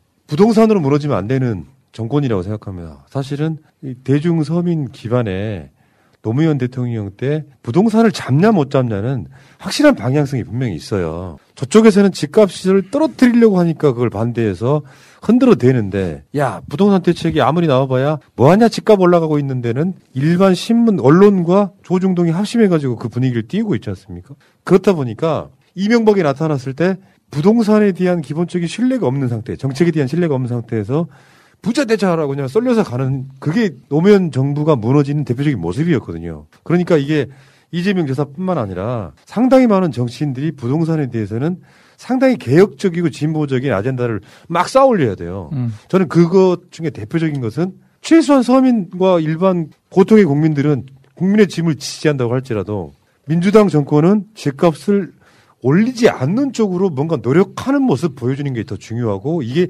이슈가 되고 아젠다가 돼야 돼요. 비웃듯이 집값 오른다는 보도 내는 놈들이 세상에 제일 나쁜 것 같아. 현실적으로 거래가 없는데 호가만 갖고 그러고 있잖아요 지금. 부동산 정책에 대한 저는 의지는 이번 정부 들어서 확고하다고 생각합니다. 근데 문제는 만약에 우리가 이제 내년 선거에서 예를 들어서 생각만 해도 아찔한 게 대선에서 만약에 정권을 넘겨주게 된다. 그러면은 지금 문재인 대통령이 이명박 박근혜 때 퇴행했던 민주주의를 그나마 지금 원 상태에서 조금 전진하는 쪽까지 그 끌어왔는데 이렇게 힘든 겁니다. 복구하기가. 그러니까 우리가 그 젊을 때 부상당하면 그냥 쉽게 회복되지만 나이 들어서 부상당하면 이게 치유가 안 되는 거거든요. 퇴행성이라서. 그런 것처럼 겨우 지금까지 왔는데 만약에 내년에 우리가 뺏기게 되면 부동산 정책 등등 다 도로함이 탑을, 탑을 됩니다. 그래서 검찰 개혁까지도 아마. 우리 내부의 분열을 최소화시키는 쪽으로 좀 우리 고관여층이라도 했으면 좋겠다라는 게 저희 제가 주로 남쪽에 주로 살았지 않습니까? 부산하고 경남 쪽에 있다가 서울 올라오니까 정말 겨울에 생각보다 많이 춥더라고요. 그래서 저 조선 왕조가 이저 수도를 정할 때 왜 한성을 서울을 수도로 정했을까 이걸 좀 이해를 잘 못했는데 저뭐 자기 본향도 전주고 따뜻한 남쪽 나라에 저 물 좋고 땅 좋은 데가 얼마든지 있는데 왜 저기 정했을까 생각했는데 제가 저 중국 동북 지역을 가보니까 본래 이제 이승계의 활동지가 그쪽이었지 않습니까? 거기 가보니까 저 지금은 좀 나아졌습니다만 겨울에 영하 30도가 보통이거든요. 그래서 이 파카를 두 개를 껴입어도 막 그 뼛속으로 이게 저 추위가 스며들고 그 정말 소변 누면 바로 얼어버리는 그런 상황을 겪어보니까 아 이승계한테는 한승이 따뜻한 나라였구나 이 생각이 들더라고요. 아, 그렇구나. 어쨌든 지금 대한민국이 아마 이 겨울 추위 지나고 나면 큰 추위는 없을 거예요. 예. 올 겨울 내내. 12월 달하고 1월 달 본래 제일 춥지 않습니까? 예. 자, 알겠습니다. 시작 한번 해보실까요? 보험 손해보지 마시고 마이보험 체크하세요. 비싼 보험료는 꼬박꼬박 내면서 나에게 꼭 필요한 보험인지 보상은 제대로 받을 수 있는지도 모르고 계신다면 마이보험 체크와 무료 상담 해보세요. 30여 개 보험사의 상품들을 비교 분석해서 내는 보험료는 줄이고 받는 혜택은 높게 고객에게 가장 유리한 보험 가입, 보험 유지 방법을 알려드립니다. 정직한 보험 전문가들이 고객 편에서 꼼꼼하게 챙겨드리는 마이 보험 체크. 대표 전화 1800-7917. 홈페이지는 한글로 마이보험체크.com. 카톡에서 마이보험으로 친구 추가해서 상담할 수 있습니다. 새날과 꾸준히 연대했던 바로 그 업체입니다. 정권 연장을 위한 싱크탱크 189회 방송 시작하겠습니다. 제 옆에는 이상구 복지국가 소사이어티 운영위원장님 나와 계십니다. 예, 반갑습니다. 이상구입니다. 예. 겨울이 추울수록 진짜 추운 사람들은 복지국가 소사이어티가 아닐까. 복지국가 소사이어티한테 십시일반으로 뭔가 우리가 좀 나눠야 되는 게 아닌가. 저는 그런 생각을 하고 있습니다. 아주 멋진 도입이십니다. 저는 추위와 이 소사이어티 후원을 어떻게 연결시킬까 생각을 못 했는데. 아까 그 우리 보람 PD한테 한 말이 있어요. 예. 춥다고 하니까 마음이 추워서 추운 게 아닐까. 그 추위를 말하는 거예요, 제가 지금. 아, 예, 어. 훌륭하십니다. 어, 그러니까 이 시민단체라든지 이런 싱크탱크는 예. 많은 사람들이 관심을 보여줘야 되는데 관심이 사라지면 추운 거지 뭐. 또 시베리아 검동소란 이런 느낌 들죠. 복지국가 소사이어티 후원 좀 부탁드리겠습니다. 한 달에 만 원씩만. 예, 관심은 만. 물질로 표현을 예. 해야지 진정성이 증명됩니다. 지금 만 원짜리 슈퍼챗 보내시는 분들은요. 이 시간만큼은 복지국가 소사이어티 후원으로 돌려주시기 바라겠습니다. 자, 날씨가 많이 추워졌네요. 예, 아, 낮에도 영하로 계속 있으니까 좀 힘들더라고요. 예. 그리고 젊어서는 사실은 제가 이 별명 중에 하나가 철없는 소년이었습니다. 예. 그 별로 추위를 안 타가지고 그 남들 보기에 이제 11월 달, 12월 달까지 짧은 팔 입고 다니니까 좀 저 눈치가 보여가지고 음. 뭐 그때는 어쩔 수 없이 긴팔 입었지만은 사실은 이제 뭐 겨울에도 그 외투 하나만 걸치면 그 짧은 팔 입어도 그렇게 히- 힘들지 않았는데 예. 아 이게 50을 넘어가니까 체감 온도가 확 달라지더라고요. 아, 이 사람이 늙어가는 게 이런 거구나 이런 생각도 들고요. 그렇죠. 저도 엄청 공감하고 있어요. 예. 그러니까 이런 게 있잖아요. 그 나이를 먹으니까 예. 따뜻한 곳에 지지는 게 좋아. 맞습니다. 예. 예- 예전에는 그 그냥 차가운 것이 더 좋았거든요. 겨울이어도. 예. 그 이불 차고 자고 그랬는데 바닥이 지지는 게 어르신들이 왜 언덕에서 지내려고 하시는지 이제 이유를 알 것 같아요. 예. 그냥 삭신이 그냥 어? 그렇습니다. 그래서 저도 뭐 저 병원에서 저 침대 생활하는 게 싫기도 했지만은 그 말씀하신 대로 이제 50 넘어가니까 지지는 게 그 정말 어떤 거구나를 좀 느끼면서 예. 이 거금을 들여서 짝퉁이긴 하지만은 흑침대를 하나 구입해서 그쪽에 이제 저 지지는 것을 낙으로 지금 살고 있습니다. 예, 그렇습니까? 예. 요즘 같은 원수 매트인데 예. 원수 매트 하나 사고 살려고 지금 생각 중이에요. 좀 지지고 싶어서. 온수 매트는 이제 지지는 효과는 좀 약한데 아, 따뜻하긴 그렇습니까? 한데 예. 아무래도 지지려면 장판이고 아. 그 장판 중에서도 흑장판이 돼야 되니까 아, 이 흑침대가 제일 효과는 좋을 것 같습니다. 이 그걸로 따지면 우리 시골에 어렸을 때 장작으로 온돌에서 지지는 게 최고인데. 그렇습니다. 아, 네. 그래가지고요 새벽이 되면은 예. 할머니가 다시 나가세요. 불을 한 번 더 넣어줘. 예. 온돌이 식어가지고 참 어쨌건 지금 의학에서는 아. 그걸 부스팅 인젝이라 하는데 네. 그 나- 난방하는데도 똑같이 한 번더 데펴주면 이제 쭉 가는 예. 그런 효과가 있는 것 같고 또 실제로 이제 최근 들어서 뭐 원적외선이라든지 이런 것들이 그 검증되면서 우리나라 온도를 얼마나 우수한가 나오고 있는데요. 예. 일반적인 흙바닥에 그 온돌 그 밑에 구들장이라 하죠. 그걸 놓고 그 위에 흙을 놓고 또 종이 먹 기름 먹인 종이로 이렇게 하지 않습니까? 그렇게 해가지고 난방을 하면 어 온기가 올 뿐 아니라 그 흙에서 나오는 여러 가지 미량 원소들도 이베프레이션 좀 증산이 되고 또 거기서 원적외선 같은 게 나온다는 게 증명되면서 예. 아 우리 조상들이 정말 우수했구나 이런 걸 다시 한번 알게 된 것 같습니다. 위원장님 마스크를 좀 펼치세요. 예. 차분하게 하십시오. 예. 참 그 침 한 방울이 안 튀기려고 정말 애쓰시는 모습이 정말 안쓰럽다. 이 저희 문제가 아니고 이 출연자들이 또 셧다운되는 문제가 있으면 안 되니까 정말 예, 조심스럽더라고요. 알겠습니다. 아무튼 겨울 그러면 그냥 지금 상황보다 오히려 옛날이 더 좋았다는 생각도 들 때가 있거든요. 예.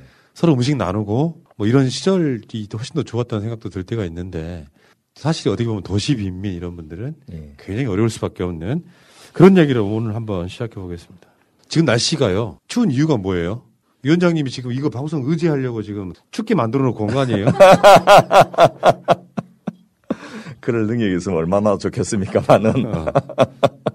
코로나 때문에 이제 집콕하고 있는 상태에서 외부 날씨까지 추우니까 뭐 방역에는 좀 도움이 되는 측면이 있는지 몰라도 어. 실제로 사람들이 체감을 느끼기엔 더 추운 것 같습니다. 예. 근데 이게 단순하게 뭐 겨울이 되었으니까 때가 되었으니까 이런 게 아니고 지금 이번에 온 추위는 저 연말부터 해가지고 거의 한 2주 넘어 3주까지 가는 추위로 돼 있지 않습니까? 예. 우리나라가 보통 이제 4만 4온으로 해가지고 3일은 추우면 4일은 따뜻한 그쵸. 그런 패턴이 반복되는 게 일상적인데 이거는 뭐 저 추운 날만 있고 따뜻한 날 없이 계속해서 가고 있고 또 추위도 그냥 추운 게 아니고 10도를 마이너스 10도를 넘어서 마이너스 20도 가까운 그런 추위까지 계속되니까 이거는 기상 이변이라고밖에 할 수가 없는 거죠. 그렇습니까? 예. 기상 이변 정도까지 생각해야 되는 거예요? 그런데 우리나라는 그나마 요 정도인데요. 예. 요게 지금 화면에 나오는 게 그 이번 주 그 기상청에서 그 발표한 예상 기온인데요. 어, 위에 빨간 거는 이제 낮의 기온이고 파란 거는 저 밤에 최저 기온을 이야기하는데 뭐 서울의 경우에 마이너스 17도까지 내려갈 것으로 예상되고 체감 온도는 마이너스 20도로 지금 발표가 되었습니다. 예. 그래서 어 그냥 춥다가 아니고 그 이거는 좀 특별한 추위다. 그래서 우리나라는 그냥 한파, 뭐 한파 경보, 한파 주의보 이렇게 하는데 영어로는 그 super cold라는 그런 용어를 쓰더라고요. 아, super cold. 예. 그리고 실제로 우리나라보다 뭐 작년에 미국이나 유럽 쪽에서는 그 눈보라가 몰아치면서 그 얼어 죽는 그런 일들이 벌어지고 떼제배가 탈선을 하고 오. 공항이 폐쇄되고 이런 일들이 계속해서 반복해서 벌어지고 있고 음. 요 패턴들이 이제 90년대부터 계속해서 점점 심해지는 그런 상황입니다. 예. 근데 이제 이 방송이 기본적으로 정책과 복지를 이야기하는 방송이다 보니까 음. 실제로 우리가 여름에는 냉방 복지를 다루잖아요. 예. 겨울에는 지금 난방 복지를 다룰 수밖에 없고 사실 정부라고 하는 것도 여기에 대해서 신경을 쓰고 있는데 예. 그런 이야기를 한번 오늘 다뤄봤으면 좋겠습니다. 예. 이렇게 기온이 내려가는 이유가 기본적으로 뭡니까? 이 기상학자들의 분석은 대체적으로 일치하는데요. 크게는 지구 온난화입니다. 예. 그리고 세부적인 메커니즘을 보면 그 지구 온난화로 인해서 북극에 있는 빙하가 녹고 예. 빙하가 녹으면서 해수면이 상승한 것 플러스 해수 온도가 상승합니다. 예. 그러다 보니까 북극의 찬 공기라 하죠. 뭐 폴라 볼텍스라 해가지고 이 북극에는 저 지구의 잦은 축이 있지 않습니까? 그 잦은 축 바로 위에 그 지금 그림 왼쪽에 나오는 대로 그 특히 성층권 위로 그 대기권 위쪽으로 올라가면 굉장히 그 차가운 공기가 그 묶여 있는데 요것을 그 뺑뺑뺑 돌면서 극소용돌이라 합니다. 예. 요것을 묶어두고 있고 어, 그 밑으로 이제 제트 기류가 예. 이 서쪽에서 동쪽으로 그 흐르면서 이 저 겨울에는 남 저 좀 남쪽으로 내려왔다가 또 여름에는 좀 올라갔다가 이렇게 반복을 합니다. 아. 그래서 이 북극 진동에 굉장히 찬 공기들이 그 남쪽으로 내려가지 못하는 배리어, 방어막 같은 역할을 하고 있는데 음. 문제는 해수면이 그 높아질 뿐 아니라 온도가 상승하면서 이 제트 기류가 약해져 버린 거예요. 그러니까 댐이 무너졌다 이렇게 표현을 예. 하는데요. 막아주던 게 그 약해지고 사라지니까 그 극한의 차가운 공기들이 남쪽으로 내려올 수밖에 없는 거죠. 어. 그러니까 저게 지금 저 그림으로만 보면 원래 시베리아 정도에 있어야 될 것들이 다 한반도까지 내려와 버리니까 이런 추위가 온다 이런 얘기인 거죠. 그렇습니다. 뭐, 저 좁게 우리나라 일기예보 보면 뭐 시베리아에 있는 고기압들이 남쪽으로 내려와서 그 이렇게 저 차가운 공기를 저 한파를 몰고 온다 이렇게 하는데 그것이 우리나라뿐만 아니고 북극 인근에 유럽부터 또 저 시베리아를 포함한 저 러시아 또 북미, 알래스카, 또 캐나다 이런 쪽으로 쭉 그 같은 패턴이 이제 오르락내리락 하면서 반복을 하고 있다는 거고요. 이 제트 기류의 존재를 그 우리 청취자들 좀 쉽게 이해하려면 예. 여러분 미국 갈 때 비행기 타고 보면 예. 갈때 비행 시간하고 올 때 비행 시간 다릅니다. 아, 제트 기류 때문에요? 그렇습니다. 예를 들면 동쪽에서 서쪽으로 올 때 귀국할 때는 비행 시간 더 깁니다. 음. 왜냐하면 이 제트 기류는 서쪽에서 동쪽으로 가거든요. 아, 맞바람 맞으면서 오는구나, 그렇습니다. 올 때는. 아. 그런데 갈 때는 그 제트 기류를 얹혀버리면 되니까. 아. 그러면 좀 빨리 가는 거죠. 아하. 그래서 뭐 저 극단적으로 비교하면 제트 기류의 속도가 여름에는 시속 100km, 예. 겨울에는 시속 한 3, 400km 되는데 어. 인천에서 LA 갈 때는 이제 제트기를 타고 하니까 한 11시간 걸립니다. 어. 동부까지 가면 한 12시간, 3시간 이렇게 걸리는데요.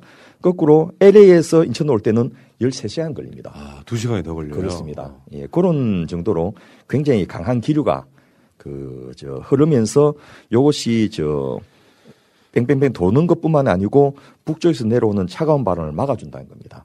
야, 이게 일종의 에어커튼 역할을 했었군요. 그렇습니다. 어. 그 투마로우라는 영화가 있는데 거기에 갑자기 이제 그 극한의 한파가 몰아쳐갖고 그 전 대륙이 꽁꽁 얼어붙는 그런 사태들이 나오는데 그런 것도 이제 이론적 근거 중에 하나가 바로 이런 북극에 있는 저 polar 볼텍스에 있는 극저온의 그 온도들이 이제 남쪽을 내려오면서 저전 대륙이 얼어붙는다라는 그런 이야기입니다. 그러니까 지구 온난화로 지금 북극 진동이 변했다 이런 이야기죠? 그렇습니다. 요게 이제 그 좀 커졌다 작아졌다 왔다 갔다 하는데 이 AO라고 하는 그 북극 진동, 아틱 오실레이션이라 하는 이 부분이 이제 중위도와 그 북극 고위도 사이의 기압 차이로 이 극지방의 소용돌이가 이제 커졌다 작아졌다 이렇게 그 왔다 갔다 이렇게 반복을 하는데 문제는 이 반복 패턴이 깨진 것이 현재의 한파의 근본적 원인이라는 겁니다. 물론 그 안에는 이 무슨 저 엘니뇨도 있고 뭐 그 라니냐도 있고 이렇게 세부적인 small area variation을 하는데 그런 변동도 좀 있습니다만은 어쨌든 이 편서풍대에 존재하는 행성파라고 하죠.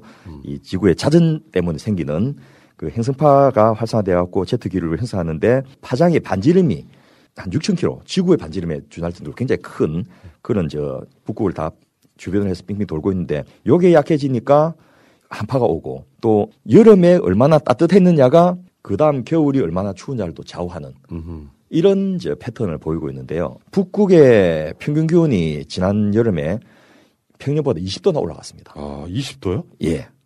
여름이니까 좀 더 올라가긴 하지만은 어. 평년보다 20도나 올라가니까 엄청나게 많이 녹아버린 거죠. 아. 그래서 여러분 뭐, 그 북극곰이 그 서 있던 저 빙하가 녹아가지고 있을 데가 없고 뭐 이런 저 그림 같은 거 보셨을 건데 실제로 이렇게 해가지고 그 빙하가 녹아버리면 이 더운 바람이 밀고 올라가서 더 또 이 빨리 녹게 되고 그러면서 이 북극에 있는 이 북극 진동되는 그 극 저 저 조온의 공기들이 이제 막 조각조각 나는 거죠. 그래서 남쪽을 내려오면서 떡 끊겨버리면 예. 이게 반도같이 아니고 섬같이 돼버리면 예. 이거는 이제 굉장히 큰 그 파장을 몰게 되는데 그런 것들이 이제 러시아 쪽을 내려와 가지고 이 시베리아의 그 고기압을 형성하면서 남쪽에 영향을 주면 예를 들면 여름에 엄청 그 더워가지고 저 빙하가 많이 녹은 뒤에 두세 달 뒤에는 겨울에 한파가 몰아치는 그런 패턴을 지금 반복을 하고 있습니다. 야, 결국은 지구 온난화가 범인이네요. 예. 말이 좀 이상하긴 해. 지구 온난화인데 왜 이렇게 춥냐? 그러니까 지- 지금까지 지구의 어떤 질서를 지구 온난화가 깨뜨리고 있다 이렇게 보면 될 것 같아요. 예. 참 이 지구란 것 자체가 그 생태계이고 살아있다고 하는데 이런 걸 보면 정말 이게 굉장히 세밀하게 조율되고 있구나라는 걸 다시 한번 깨닫게 되고 인간의 저 짧은 지식과 소견으로서 뭐 화석 연료를 떼면서 이게 한 저 기껏해야 100년 정도밖에 안 되는데 수십만 년 내려가던 이 패턴을 그 깨버리는 이런 것들을 보면서 참 인간의 힘이 미약하구나라는 것도 느끼고 또 역으로 보면 자연의 자연 복원력 셀프 힐링 메커니즘이라고 볼 수가 있는 거죠. 예. 지구는 그 상태가 제일 안정적이기 때문에 그 인간의 온난화 부분을 저 극복하려고 다시 이렇게 한파를 내려보내고 그러면 아무래도 또 빙하가 좀 확장되니까 다음에 온난화를 좀 더 막을 수 있는 그런 이제 힐링 메커니즘이라고도 볼 수가 있는 야. 자연의 놀라운 힘이네요, 진짜. 예, 예. 근데 지금 우리나라뿐만 아니라 다른 나라 엄청 심각하더라고요. 그 이런 거 보면 우리 조상들이 참 틀을 잘 잡았구나 이런 생각도 드는데요. 그렇습니까? 앞서 말씀드린 대로 프랑스에서는 뭐 수십만 가구가 전기가 끊겨버리고 떼제배가 탈선되고 운행이 중단되는 이런 현상이 생겨났고 강풍에 그 어느 정도 강풍이냐 하면 우리나라 태풍 해봤자 시속 30km 뭐 이 정도 오면 굉장히 그특 A급이라 하는데 시속 100km가 넘는 그런 강풍이 몰아치고 또 이 한 번 이런 한파가 오면 막 그 수십만 명의 가구가 단진되고 또 얼어 죽고 이런 일들이 벌어지고요. 영국 같은 경우에도 이런 강풍 때문에 한편에서는 뭐 2만 3천 가구가 증진이 되고 일이 벌어지지만 또 한편에서는 이 풍력 발전이 과잉 발전돼 갖고 그 생산된 전기를 다시 돈을 나눠주는 이런 일도 벌어졌고요.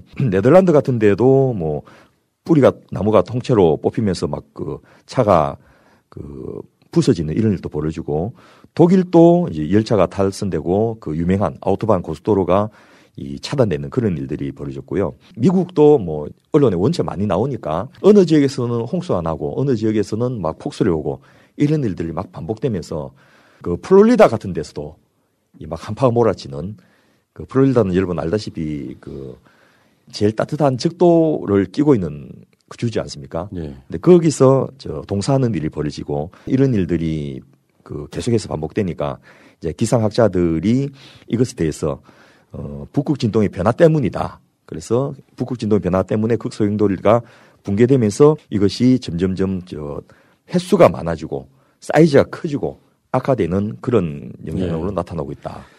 최근에 탁현민 비서관이 국민의 짐 국회의원들한테 고발당하는 사건이 있었는데 예. 그 사건의 시작점이 뭐냐면은 탄소 제로예요. 예. 그러니까 지금 지구 온난화를 방지하기 위해서 각국의 정상들이 몇 년까지 탄소 제로하겠다 이렇게 발표하고 있는 예전에 그 박근혜 때 파리 기후 협약 이후에 예. 뭐 트럼프는 거기를 탈퇴한 애 만에 막 이랬지만 결국에는 인간이 지금 우리 미래를 위해서라도 지구를 지켜야 된다 이게 다 나서고 있는 건데 그 사안은 사람들한테 별- 사실 별 관심이 없는 것 같은 예. 하다못해 그때 그 흑백 텔레비전 형식으로 방송한 것도 탄소가 4분의 1 정도로 줄어든다는 거 아니에요? 이런 상황이었는데 여기에 대해서 지금 그 뭐 방송을 장악하려고 한다 그러면서 탁현민 비서관을 고발하는 사건이 벌어지기도 했습니다. 예, 화석연료에 기반해서 우리나라 경제가 돌아가고 있고 또 실제로 직접적으로 석유라든지 또 석유 가공 산업이 지금 100조가 넘지 않습니까? 예. 우리나라는 석유를 수입하는 나라지만은 정제된 석유와 석유 제품을 수출하는 그래서 수입액보다 수출액이 그 2, 30조 더 많은 그런 저 석유 수출 국가거든요. 아, 참 지나간 말로 한국이 그 전 세계에서 아몬드를 가장 많이 수출한 나라인 거 아십니까? 아몬드, 예. 가공식품. 예, 어, 예. 어. 그원 아몬드를 수입해서 아마 지금까지 국내에 나왔던 아몬드 제품이 500가지가 넘는답니다. 그래서 세계에서 가장 아몬드를 많이 수출한 나라가 대한민국입니다. 훌륭해. 네, 다시 이제 본론 돌아와서 그런 저 석유와 석유 가공 제품을 수출하는 쪽에 기반을 갖고 있는 분들 이게 싫은 거죠. 음. 심지어는 여러분 저 선전 중에 지구는 누가 지키냐 하면 우리 엄마가 저 콘덴싱 보일러를 쓰면서 지킨다 이렇게 이야기하는데 콘덴싱 보일러도 사실 화석연료지 않습니까? 그렇죠. 뭐 상대적으로 열 효율이 좀 높다고 하더라도 그 지구를 지키기보다는 덜 상하게 한다. 이게 네. 정확한 표현이 되는데 예, 그런 식으로 이제 호도를 하면서 국민들이 그 마치 탄소 중립이 나쁜 것처럼 이렇게 매도하는 그런 세력들이 여전히 있는 거죠. 근데 이런 부분도 있어야 돼요. 지금 최소한 민주 시민들은 지구가 굉장히 상태가 나빠지고 있다는 걸 인식해야 되고요. 제 주위에 보면은 저 같은 경우도 그런데 이제 커피 플라스틱이나 종이컵에 안 먹고요. 어 그냥 들고 다니는 휴대용 있잖아요. 거기에 지금 사서 먹거든요. 그러니까 하나하나씩 사람들이 뭐 어떤 그런 사용량도 좀 줄이면서 위기의식을 가져야 되는데 당장 급한 거 아니라고 우리가 지구를 아프게 했던 것들이 지금 추위로 우리한테 돌아온다. 그렇습니다. 이렇게 보면 맞을 것 같습니다. 특히 뭐 저 앞으로 살아갈 날이 한 3, 40년밖에 남지 않은 기성세대는 큰 문제가 없겠는데 예. 지금 10대, 20대들은 그런 상황에서 60년, 70년 살아야 되니까 이게 적은 문제가 아니거든요. 예. 오늘 아침 한겨레 신문에서도 그 젊은 세대들의 그 기상 이변이나 이런 것에 대한 저 관심이 굉장히 높은 것으로 조사가 되어 있더라고요. 그런 의미에서 우리나라도 이제 세계 그 지도자 그룹으로 부상하려면 이런 부분을 이제 아젠다로 내세워야 되는데 아직도 여전히 사실은 정치권에서는 이런 이야기는 잘 꺼내지 못합니다. 그렇죠. 예. 지금 당장 뭐 가장 중요한 이슈가 검찰 개혁이냐 뭐 사면이냐 이런 거지. 문 대통령이 탄소 중립을 위해서 흑백 방송하는 의미는 전혀 생각하지 않고 있는 좀 그런 이야기 들었고요. 자, 알겠습니다. 한방의 과학화에 앞장서는 최고의 기업 한재원이 이번에는 산삼 침향단을 만들었습니다. 면역 강화에 으뜸이라고 알려진 침향에 최고의 사냥 산삼과 녹용 등을 첨가하였습니다. 한재원 홈페이지 소비자 가격 30만 원인 탄삼 침향단을 새날 애청자에 한해 16만 원에 판매합니다. 지금 전화하세요. 010-5552-9010 지희야, 너 왜 남자 로션을 써? 아, 이거 남자친구 건데 써보니까 너무 좋아서. 뭐가 좋은데? 부활초라는 신비한 식물에 멀티비타민, 비피다, 락토바실러스, 히알루론산, witch hazel 등등 아낌없이 넣은 남자 올인원 로션이거든. 어머, 웬만한 여자 로션보다 좋네. 부활초의 신비한 생명력 그리고 12가지 피부 케어 성분을 한 번에 남자 피부 이거 하나면 끝. 룩백 올인원 로션. 대용량 구성의 one plus one 이벤트 중이니 놓치지 마세요. 검색창에 룩백을 검색하세요. 자, 이제 문제는 난방복지 이 이야기를 한번 해봐야 될 텐데 예. 제 개인적인 얘기부터 먼저 좀 드리면 혼자 아주 어렸을 때 자취를 할 때 있잖아요. 돈이 없어가지고 기름보일러에 기름을 못 넣어서 정말 아침에 자고 일어났더니 그 방 안 자체가 얼어 있는 상태 있잖아요. 그것도 경험을 좀 해봤고요.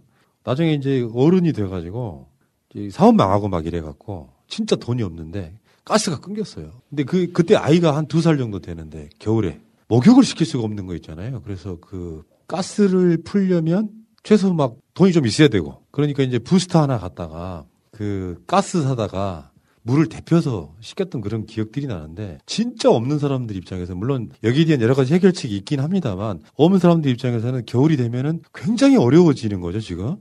그리고 국민들이 아셔야 될게 아, 소득 수준은 계절에 따라서 편차가 없는데 냉난방비 지출은 분명히 계절에 따라 편차가 있지 않습니까?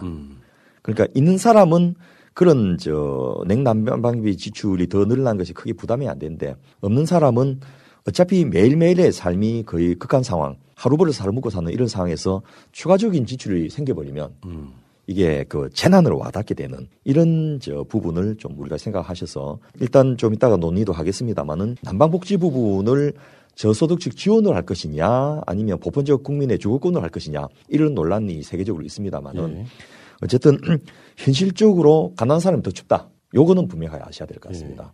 방금 말씀하신 대로 뭐 기름이 끊기고 가스가 저 단전 단수되는 이런 일들 또 경험해 보셨겠지만은 아예 기름도 없는 연탄으로 사는 분들이 그나마 연탄이 저 식어버리고 이 바로 갈아주지 않으면 이제 아침에 방 안에도 그 그렇죠. 예, 대접에 저 담아도 물이 어는 그런 사태가 벌어지는데 또 옛날에는 이 소미불밖에 없으니까 똘똘똘 말아도 이게 보온이 잘 안 되고 요즘 같이 이제 오르클 파카 이런 거 한번 입으면 소미불 몇 개 입는 것만큼 효과 있는데 그런 것도 없는 상태에서 그 냉골이라 하죠. 바닥이 처음은 훨씬 더 춥게 느껴집니다. 맞습니다. 예. 그런 경험을 해본 우리 50대들은 이런 말들이 굉장히 절실하게 와닿을 것 같은데요. 어쨌든 경제적인 이유로 필수적인 수준의 냉난방 서비스를 이용하지 어려운 계층을 에너지 빈곤층이라 합니다. 에너지 빈곤층. 예. 아. 그래서 이제 소득의 10% 이상을 냉난방비에 지출하는 가구가 에너지 빈곤 가구라고 정의가 되는데요. 예. 저 하위 소득 1분위 가장 못 사는 분들 같은 경우에는 70%가 바로 에너지 빈곤층입니다. 아 그렇구나. 그러니까 간단히 말해서 가스비 많이 나올까봐, 예. 전기비 많이 나올까봐 못 쓰는 분들이죠. 또는 단전 단수돼갖고 못 쓰는 분도 계시고 네. 아예 뭐 가스 보일러도 없는 분도 계시고 사실 기본은 그런 거 아니에요. 미리 결론으로 가는 이야기도 쓰여 예. 있는데 최소한 그거는 인간의 삶을 영위하기 위한 기본이기 때문에 예. 이거는 공공 영역에서 해결해 준다 이런 얘기 아닙니까? 그렇습니다. 그래서 이 서울연구원에서 이제 서울을 대상으로 조사를 해봤더니 평균적인 저소득 가구의 에너지 빈곤율은 일반적인 중위 가구보다 훨씬 높아서 이제 12.5% 수준이었는데 겨울이면 이 에너지 빈곤율이 20%로 뚝 뜨- 그 늘어난다는 거죠. 수익은 그대로 있는데 난방 지출이 늘어나니까 그 이전까지는 저 10% 미만이어서 괜찮았던 상위 소득 11% 부터 90%의 가구들이 이제 그, 그 중에서 한 10%가 다시 에너지 빈곤층으로 전락하는 그런 저 경계선상에 있다는 거죠. 야 이것도 진짜 양극화네요. 예. 그러니까 잘 사는 사람들이야 보일러 빵빵하게 떼면 그냥 뭐 반팔 반바지 입고 다녀도 상관이 없는데 네. 못 사는 분들은 이 가스비나 전기비가 많이 나올까봐 그냥 절절절절 하는 거잖아요. 예. 조금이라도 덜 내야 되니까. 그리고 이게 저 소득에 따른 차이가 물론 제일 큽니다만은 네. 연령에 따른 차이도 굉장히 큽니다. 연령 차이가 있어요? 예. 어.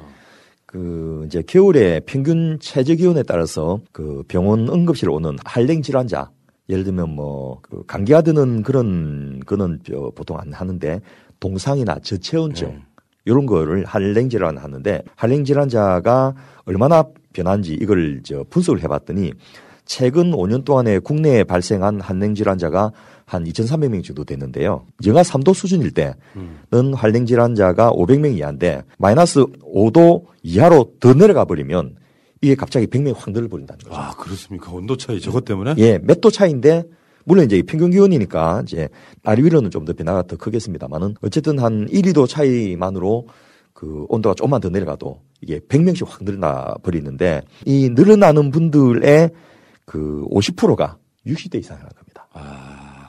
노인 빈곤율이네. 이거는 그렇습니다. 뭐 그렇게 딱 그대로입니다. 되네. 예. 노인 빈곤율하고 수치가 거의 똑같습니다, 이게.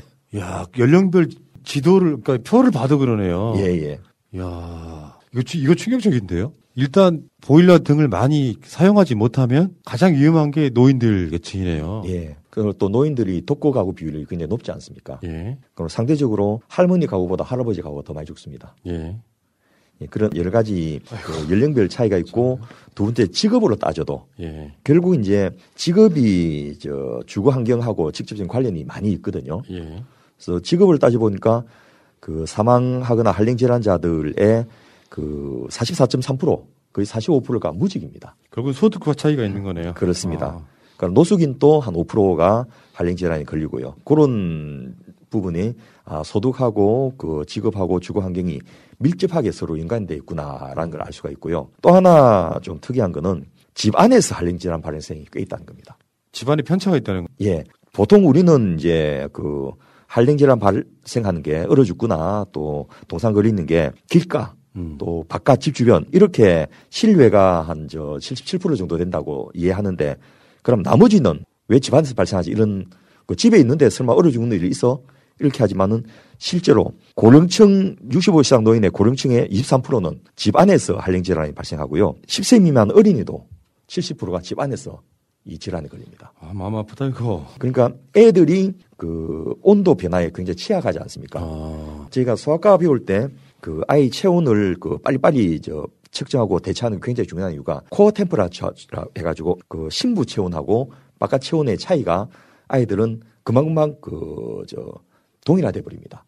바깥에는 뭐 영하 저 영도 이하로 떨어지더라도 특히 이제 뚱뚱한 사람은 단열 효과가 크고 또 대사량이 많으니까 단열 효과. 예. 실제로 그 북쪽에서 오신 분들이 이제 살이 많이 찌는 이유도 그게 저 생존에 우- 유리하기 때문입니다. 그 러시아의 예쁜 아가씨들 겨울만 하면 막 엄청나게 살찌는 이유도 식생활이 그 간식으로 비계 같은 걸 이제 잘라서 먹거든요. 근데 그렇게 하는 이유가 그 체지방이 두꺼워야지 육아도 가능하고 저덜 얼어 죽기 때문에 그게 우성으로 유전자에 자리 잡았던 그런 측면이 있는 거죠. 그런데 어쨌든 이 아이들은 보통 이제 항문에 그 체온계를 넣어갖고 재지 않습니까? 그게 저 코어 템퍼레처 신부 체온이 중요하기 때문에 그걸 보는데 어른들은 그 차이를 상당 부분 극복할 수 있는데 아이들은 그게 저 바깥 체온이 변온 동물이 아니지만은 바로 저 신부 체온으로 전환돼 버리기 때문에 집 안에서도 약간만 낮아지면 얼어 죽어버린다는 거죠. 결국에는 보일러 등을 못 때서 생긴 그렇습니다. 그러니까 저는 그런 생각도 드네요. 뜬금없는 소리긴 같지만 온돌이 대단하다고 느끼는 게요. 예. 실내에서 난로만 트는 거하고 온돌을 트는 거하고는 따뜻함이 느낌이 완전 다르대요. 그렇습니다. 그리고 열 효율도 굉장히 온도가 높고요. 온돌이 우리나라의 그 아자방 같은 경우에 불 한번 때면 7일 동안 그 온기가 간다고 하는데 그게 이제 저 ventilation 시스템 순환 구조를 만들어서 그렇게 하는데 이 그 운치가 좋은 페치카 이런 건 열 효율이 저 15% 미만입니다. 굉장히 낭비적인 저 난방 시스템이죠. 그 원도는 진짜 대단한 것 같아요. 그렇습니다. 실제로 제가 사무실에서는 난로를 틀고 집에서는 원도를 쓰는데 집이 훨씬 따뜻하다고 느껴요. 예. 근데 비용은 거의 비슷할 것 같은데. 예. 아니 더 많거나. 오히려 저 어. 집에서 그렇게 하면 훨씬 더 적게 들죠. 야, 원도를 대단한 거구나 이게. 예. 근데 지금 그 한랭 질환자 발생 관련해서 저는 생각지도 못했는데 결국에는 이런 측면도 있을 것 같아요. 코로나 때문에. 예. 오히려 그게 더 환자가 더 많이 발생할 것 같다는 생각이 들거든요. 예, 뭐 일단 저 날씨가 추워지면 바깥에 많이 못 다니게 되니까 코로나 확산 방지에는 도움이 됩니다. 예. 그래서 최근에 줄어든 것도 추운 날씨가 그 확진자 숫자가 줄어든 것도 기여를 하고 있는데 문제는 이렇게 집안에 계신 분들이 그 소득 계층에 따라서 체감 온도들이 확 달라지면서 그 같은 시기에 같은 대한민국으로 살고 있지만은 어느 분들은 지옥 같은 나날을 보내고 있는 분도 있다는 겁니다. 그래서 최근에 MBC 라디오 여성시대를 통해 가지고 그 한국 지역 난방공사가 사랑의 난방비 지원 사업 같은 걸 공모를 했는데 예. 여기 온 사연들을 보니까 그 참그 이런 게 다 있나 싶은 내용들이 꽤 많은데요. 이- 제가 한번 읽어볼게요. 예, 예, 예. 사연들을. 축구 선수가 꾸민 규민군은 단열이 제대로 되지 않은 낡은 주택에 지낸다. 전기 보일러가 설치돼 있지만 전기료 걱정에 작은 온열기를 의지해 추위를 견디다 심야 전기가 들어오는 밤 11시가 돼야 보일러를 켠다. 충남의 지역 아동센터에 온 사연에는 아이들이 실내에서도 외투를 벗지 못하고 생활하는 내용이 담겼다. 단열 공사를 해야 하지만 갑자기 큰 비용을 마련하지 못하는 중이다. 이웃이 지원 신청을 해줄 수도 있다. 강원 지역의 한 대학생은 가출 청소년을 보살피는 동네 할머니를 추천했다. 최근 가출 청소년 중에 임신한 학생이 있어 잠시 데리고 있는데 겨울이 다가오면서 싸늘한 집 안 환경이 임신부에게 좋지 않을 좋지 않을까 걱정이라는 말을 듣고 대신 사연을 보낸 것이다. 개개 이런 사연들을 보면 참 마음 아파요. 예. 그런데 이 라디오 여성 시대에 접수된 게 물량 12,000개나 된다는 이야기 들으니까 야, 우리 주변에 아직도 이런 일들이 굉장히 많구나라는 것을 많이 느끼게 되었습니다. 그렇죠. 이제 대한민국은 경제적으로 보면 세계적으로 잘 나가고 있는데 이런 사각지대가 있어요 분명히. 그러면은 정부가 지금 지원하는 에너지 복지 사업이라는 게 어떤 어떤 것들이 있습니까? 예, 일단 에너지 바우처 제도가 있는데요. 요거는 이제 여름에는 냉방 바우처를 쓸 수 있고 겨울에는 난방 바우처를 쓸 수 있는데 도덕 기준과 가구원 기준을 모두 만족해야지 이걸 받을 수가 있습니다. 그래서 어, 일단 소득 기준은 기술생활 보장법에 따르는 생계급여 또는 의료급여 수급자, 말해서 의료 보호 대상자들이 이제 주로 대상이 되는데 우리나라에 한 158만 명 정도 되지 않습니까? 그리고 가구원이 어떤 가구였냐 하면 일단 노인이 돼야 됩니다. 그러면 이제 지금은 만 65세니까 56년 12월 31일 이전 출생자고 영유아 는 이제 그 만 6세까지니까 2015년 1월 1일 이후 출생자고 장애인, 임산부, 중증 질환자, 희귀 난치성 질환자, 중증 난치 질환자, 한부모 가족, 소년 소녀 가장 이런 분들이 해당되는데 소득 기준하고 이 두 가지 그 대상자 기준을 충족시키면 이제 지원을 받을 수 있게 되는데 이게 문제는 또 신청주의입니다. 아, 그러니까 이게 몰라서 신청 못하는 경우도 있잖아요. 그렇습니다.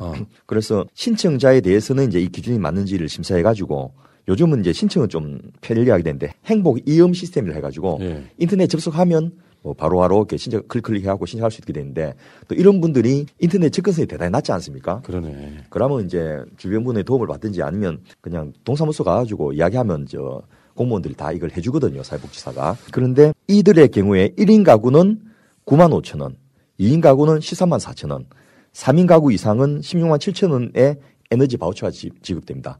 뭐 저 네 명이면 더 줘야 되냐 아니냐 이렇게 이야기하는데 난방비는 뭐 세 명 사는 네 명 사나 비슷하다라는 전제하에서 네, 이 16만 7천 원을 이제 하절기와 동절기 나눠 쓰게 되는데 하절기는 그 한1 5 0 0 0 원, 동절기는 15만 원 이렇게 나눠 쓸 수 있도록 그 규정들이 돼 있고요. 요거를 이제 그 실물 카드나 가상 카드 중에 하나로 선택해 갖고 받을 수가 있습니다. 뭐냐면 실물 카드는 진짜 카드를 주는 거예요. 그 신용카드나 체크카드나 에너지 바우처 전용 카드 이런 걸 가지고 요 카드는 전기를 구매하든지 도시가스, 지역 난방, 연탄, 등유, LPG 같은 에너지원을 구매한 데만 쓸 수가 있습니다. 용도가 지정돼 있는 거죠. 어떤 아버지가 예. 설사 먹지 말라는 거죠. 그렇죠. 그러니까 요것도 그 사용 개시일 그 부터 딱 기간을 정해가지고 언제까지 전액을 사용하도록 해서 그 다른 기간에 또 못 쓰도록 만들어놨고요. 또뭐 이 갖고도 큰 돈 아니지만 카드깡 한 사람도 있기 때문에 그 그런 용도로만 하게 돼 있고 가상 카드는 이제 직접 뭐 카드를 주는 건 아니지만은 그 고지서에서 차감해 주도록 하는 예. 그런 제도를 해서 굉장히 이제 제도는 잘 돼 있는데 문제는 이렇게 그 막 한 2주 3주 넘어서 한파가 몰아쳐 버리면 이거 다 써도 모자라거든요. 예. 이럴 경우 어떻게 하느냐. 또 아까 저 사례 중에 하나 있지만은 할머니 혼자 사는데 이 저 가출 청소년이 임신을 한 상태로 있을 데 없어갖고 같이 살게 된다. 이거는 등록도 안 되는 거예요. 그러네요. 그럴 경우에는 어떻게 하냐. 뭐 이런 여러 가지 문제가 있습니다만은 어쨌든 이나마도 우리가 시작한 지는 몇 년 안 됩니다. 음, 그나마 그 지자체에 따라서 약간 편차도 좀 많이 있죠. 그렇습니다. 어떤 지자체는 요, 요 에너지 바우처는 이제 중앙정부의 사업을 하는데 지역마다 추가로 더 주는 것은 불법은 아니거든요. 예. 그렇게 해서 다양하게 하는데 또 뭐 지하철뿐만 아니고 그 한국 광해 관리공단이라고 있습니다. 예. 옛날 저 탄광이 폐쇄되면서 그것을 어떻게 저 복원하느냐 또 그런 부분에 연탄을 판매한 수익을 요 광해관리공단에서 기금으로 쓰게 돼 있는데 거기서 이제 연탄 값이 조금 더 오르면 차익이 많이 발생하니까 그런 거는 전액으로 그 저 연탄 배달본부 같은 아저 저소득층에 대한 연탄 지원, 난방비 지원 사업 같은 데 쓰도록 이렇게 돼 있고요. 또 이제 뭐 최근에 여러분 아시겠지만은 연탄 배달하는 저 시민 사회 단체들이 굉장히 많이 생겼지 않습니까? 예.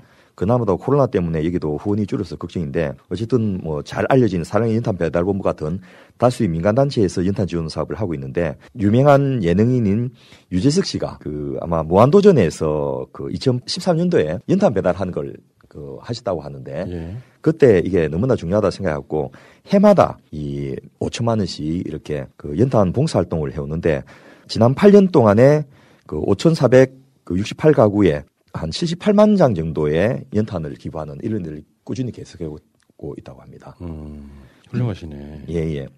우리나라에 이렇게 뭐 도시가스가 안 들어오는 데가 없고 또 전기도 다 난방을 쓸 수 있는데 왜 이렇게 연탄이 소비가 아직도 많냐 하면 싸기 때문입니다. 그렇겠죠. 가스에 비하면 엄청 싸다 그러죠. 예. 한 장에 800원이거든요. 아, 하루에 반 정도는 떼죠. 예. 연탄 한 장이면. 뭐 이제 그 아래 위로 두 개씩 넣는 건지 또좀 많이 넣어 가지고 네 개짜리도 있고 뭐 8, 9짜리도 있고 이렇게 하는데 또 요게 저 갈아준 시간을 잘 못하면 예. 새로 이제 그 번개탄 해갖고 불 피워야 되니까 굉장히 힘든데 어쨌든 비용 면에서 현격하게 싸기 때문에 어. 여전히 우리나라는 가스가 안 들어가는 지역이 꽤 많습니다.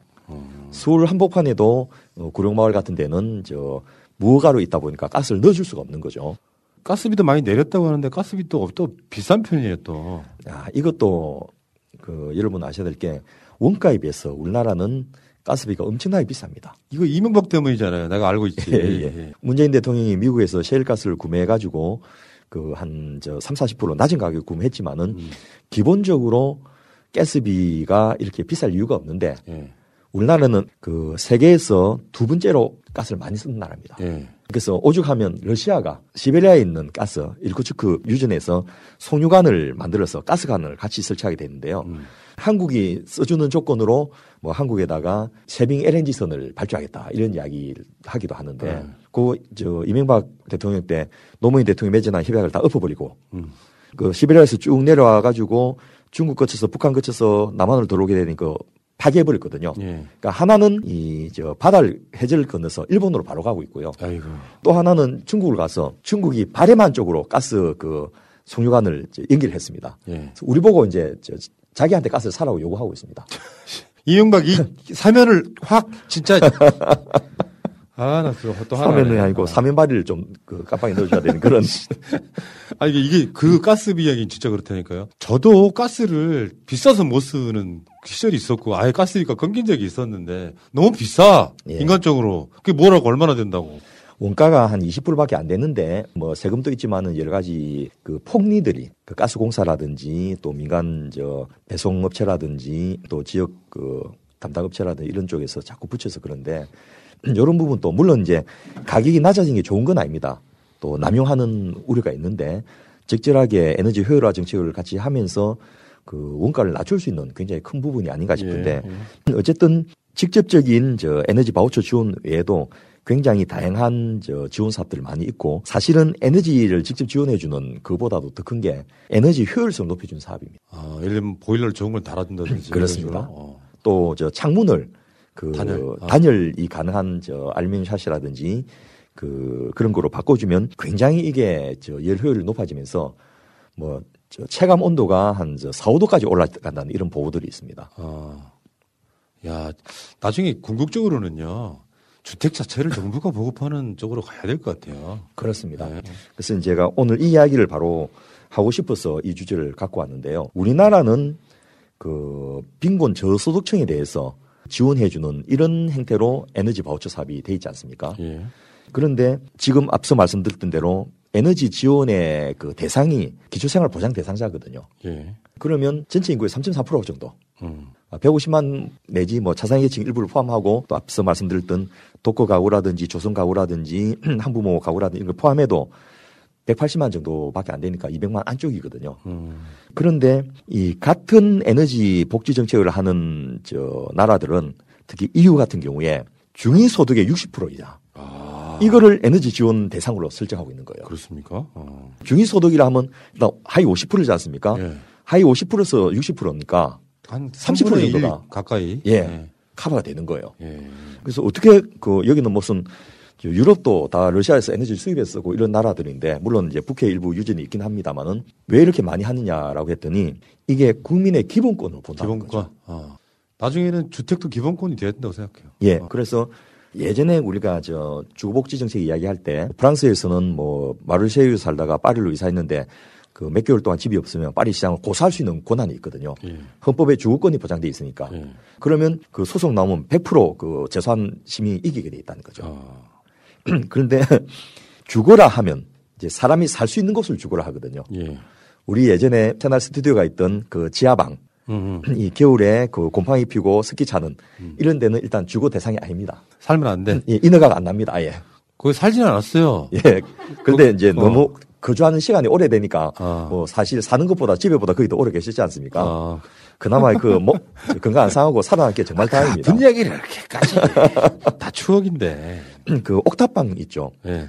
그 몽말트 언덕 같은 경우에는 이제 그 뷰가 좋고 또 천정이 높고 하니까 이제 작업하기에 좋아서 각광을 받지만은 프랑스에서 우리나라와 같은 옥탑방은 일단 주거 대상이 아닙니다. 그렇죠. 여름엔 덥고 겨울엔 춥고. 예, 여름에 40도 올라가면 이거는 사람이 거주할 수 없는 곳이다 해가지고 예. 아예 저 주거로서 허가가 안 나와버립니다. 아. 그리고 연령별로 또 가족 수별로 최소 주거 기준이라는 게 있는데 그런 저 공간의 주거 기준뿐만이 아니고 냉난방이라는 기준도 있는 거예요. 음. 그래서 이 독일 같은 경우에는 전체 주거 공급의 30%를 협동조합형 주택, 음. 또 공공임대주택 같은 게 굉장히 많은데 이런 데서는 그 주택이라 함은 이런 저 기본 냉난방이 보장된 곳을 주택이라 합니다. 그렇죠. 샤워도 제대로 할 수 있어야 될 거고. 그렇습니다. 인간이 누려야 될 아주 기본적인 거는 예.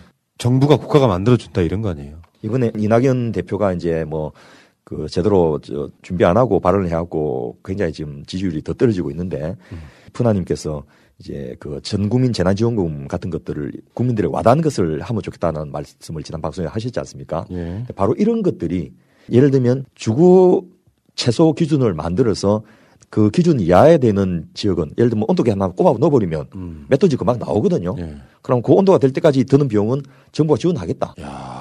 이런 거 하면 얼마나 좋겠습니까? 그러니까 궁금한 게요. 예. 이런 난방 복지나 냉방 복지가 재정 부담이 엄청 가는 사업은 아니잖아요. 그렇습니다. 그러니까 어떤 마인드로 접근하느냐잖아요. 예, 예.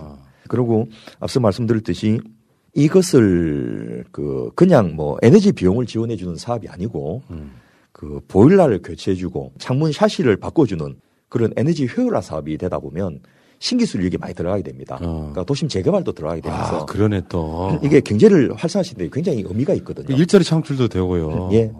그리고 그렇게 지원한 만큼 에너지 비용이 적게 들어가니까 간접적으로 그 직접적인 수입이 그 많아지지 않아도 간접적으로 정부가 가처분 소득을 지원해주는 효과가 있다는 겁니다.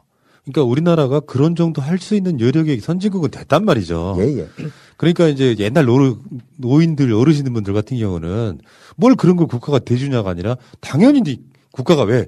이 사람들이 있어야 기업도 물건을 팔고 이 사람들이 있어야 사회가 유지가 되는데 그러면 그분들은 죽이라는 소리냐 이런 거죠. 예, 그래서 이분들이 난방비로 돈을 많이 안 쓰고 그 돈으로 저 소비를 할 수 있도록 만드는 게 바로 이 복지국가형 소득주도 성장 정책인데 이제는 단기간 이렇게 한두 주 하고 끝나는 것이 아니고 이런 저 한파가 장기간 지속되면서 반복해 나올 거라서 아예 이번 기회에 근본적으로 이런 대책을 좀 세워서 국민의 최소 주거 기준을 제정하고 그걸 법제화하고 또 그 법에 따라서 재정 지원이 들어가는 음. 그런 제도를 좀 만들어 보면 어떨까 싶습니다. 예, 야.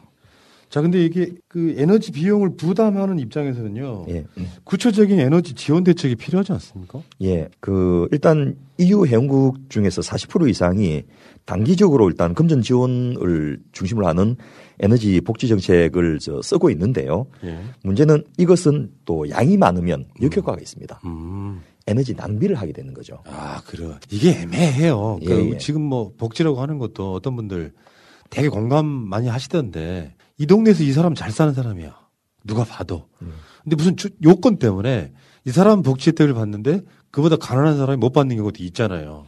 그런 부분도 그 개인적인 그런 도덕적 해이 문제나 또 조건의 문제 이런 것도 있지만은 에너지란 게 그 줘버리면 사람들이 아까운 줄 모르는 이런 또 기본적인 습성이 좀 있거든요. 그러네. 참 그게 애매하네요. 예. 알아서 그냥 아껴주면 좋은데. 예. 그래서 또 일부 국가에서는 요금 할인 제도를 운영합니다. 예.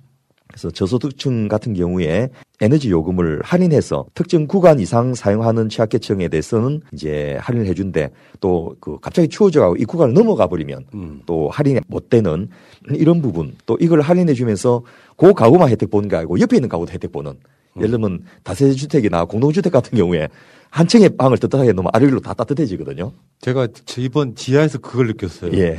날씨가 추운 날일수록 지하는 따뜻해요. 예. 왜냐? 1층이 보일러를 빵빵하게 되거든요. 그렇습니다. 거기는 보일러가 안 들어오는 곳이었거든요.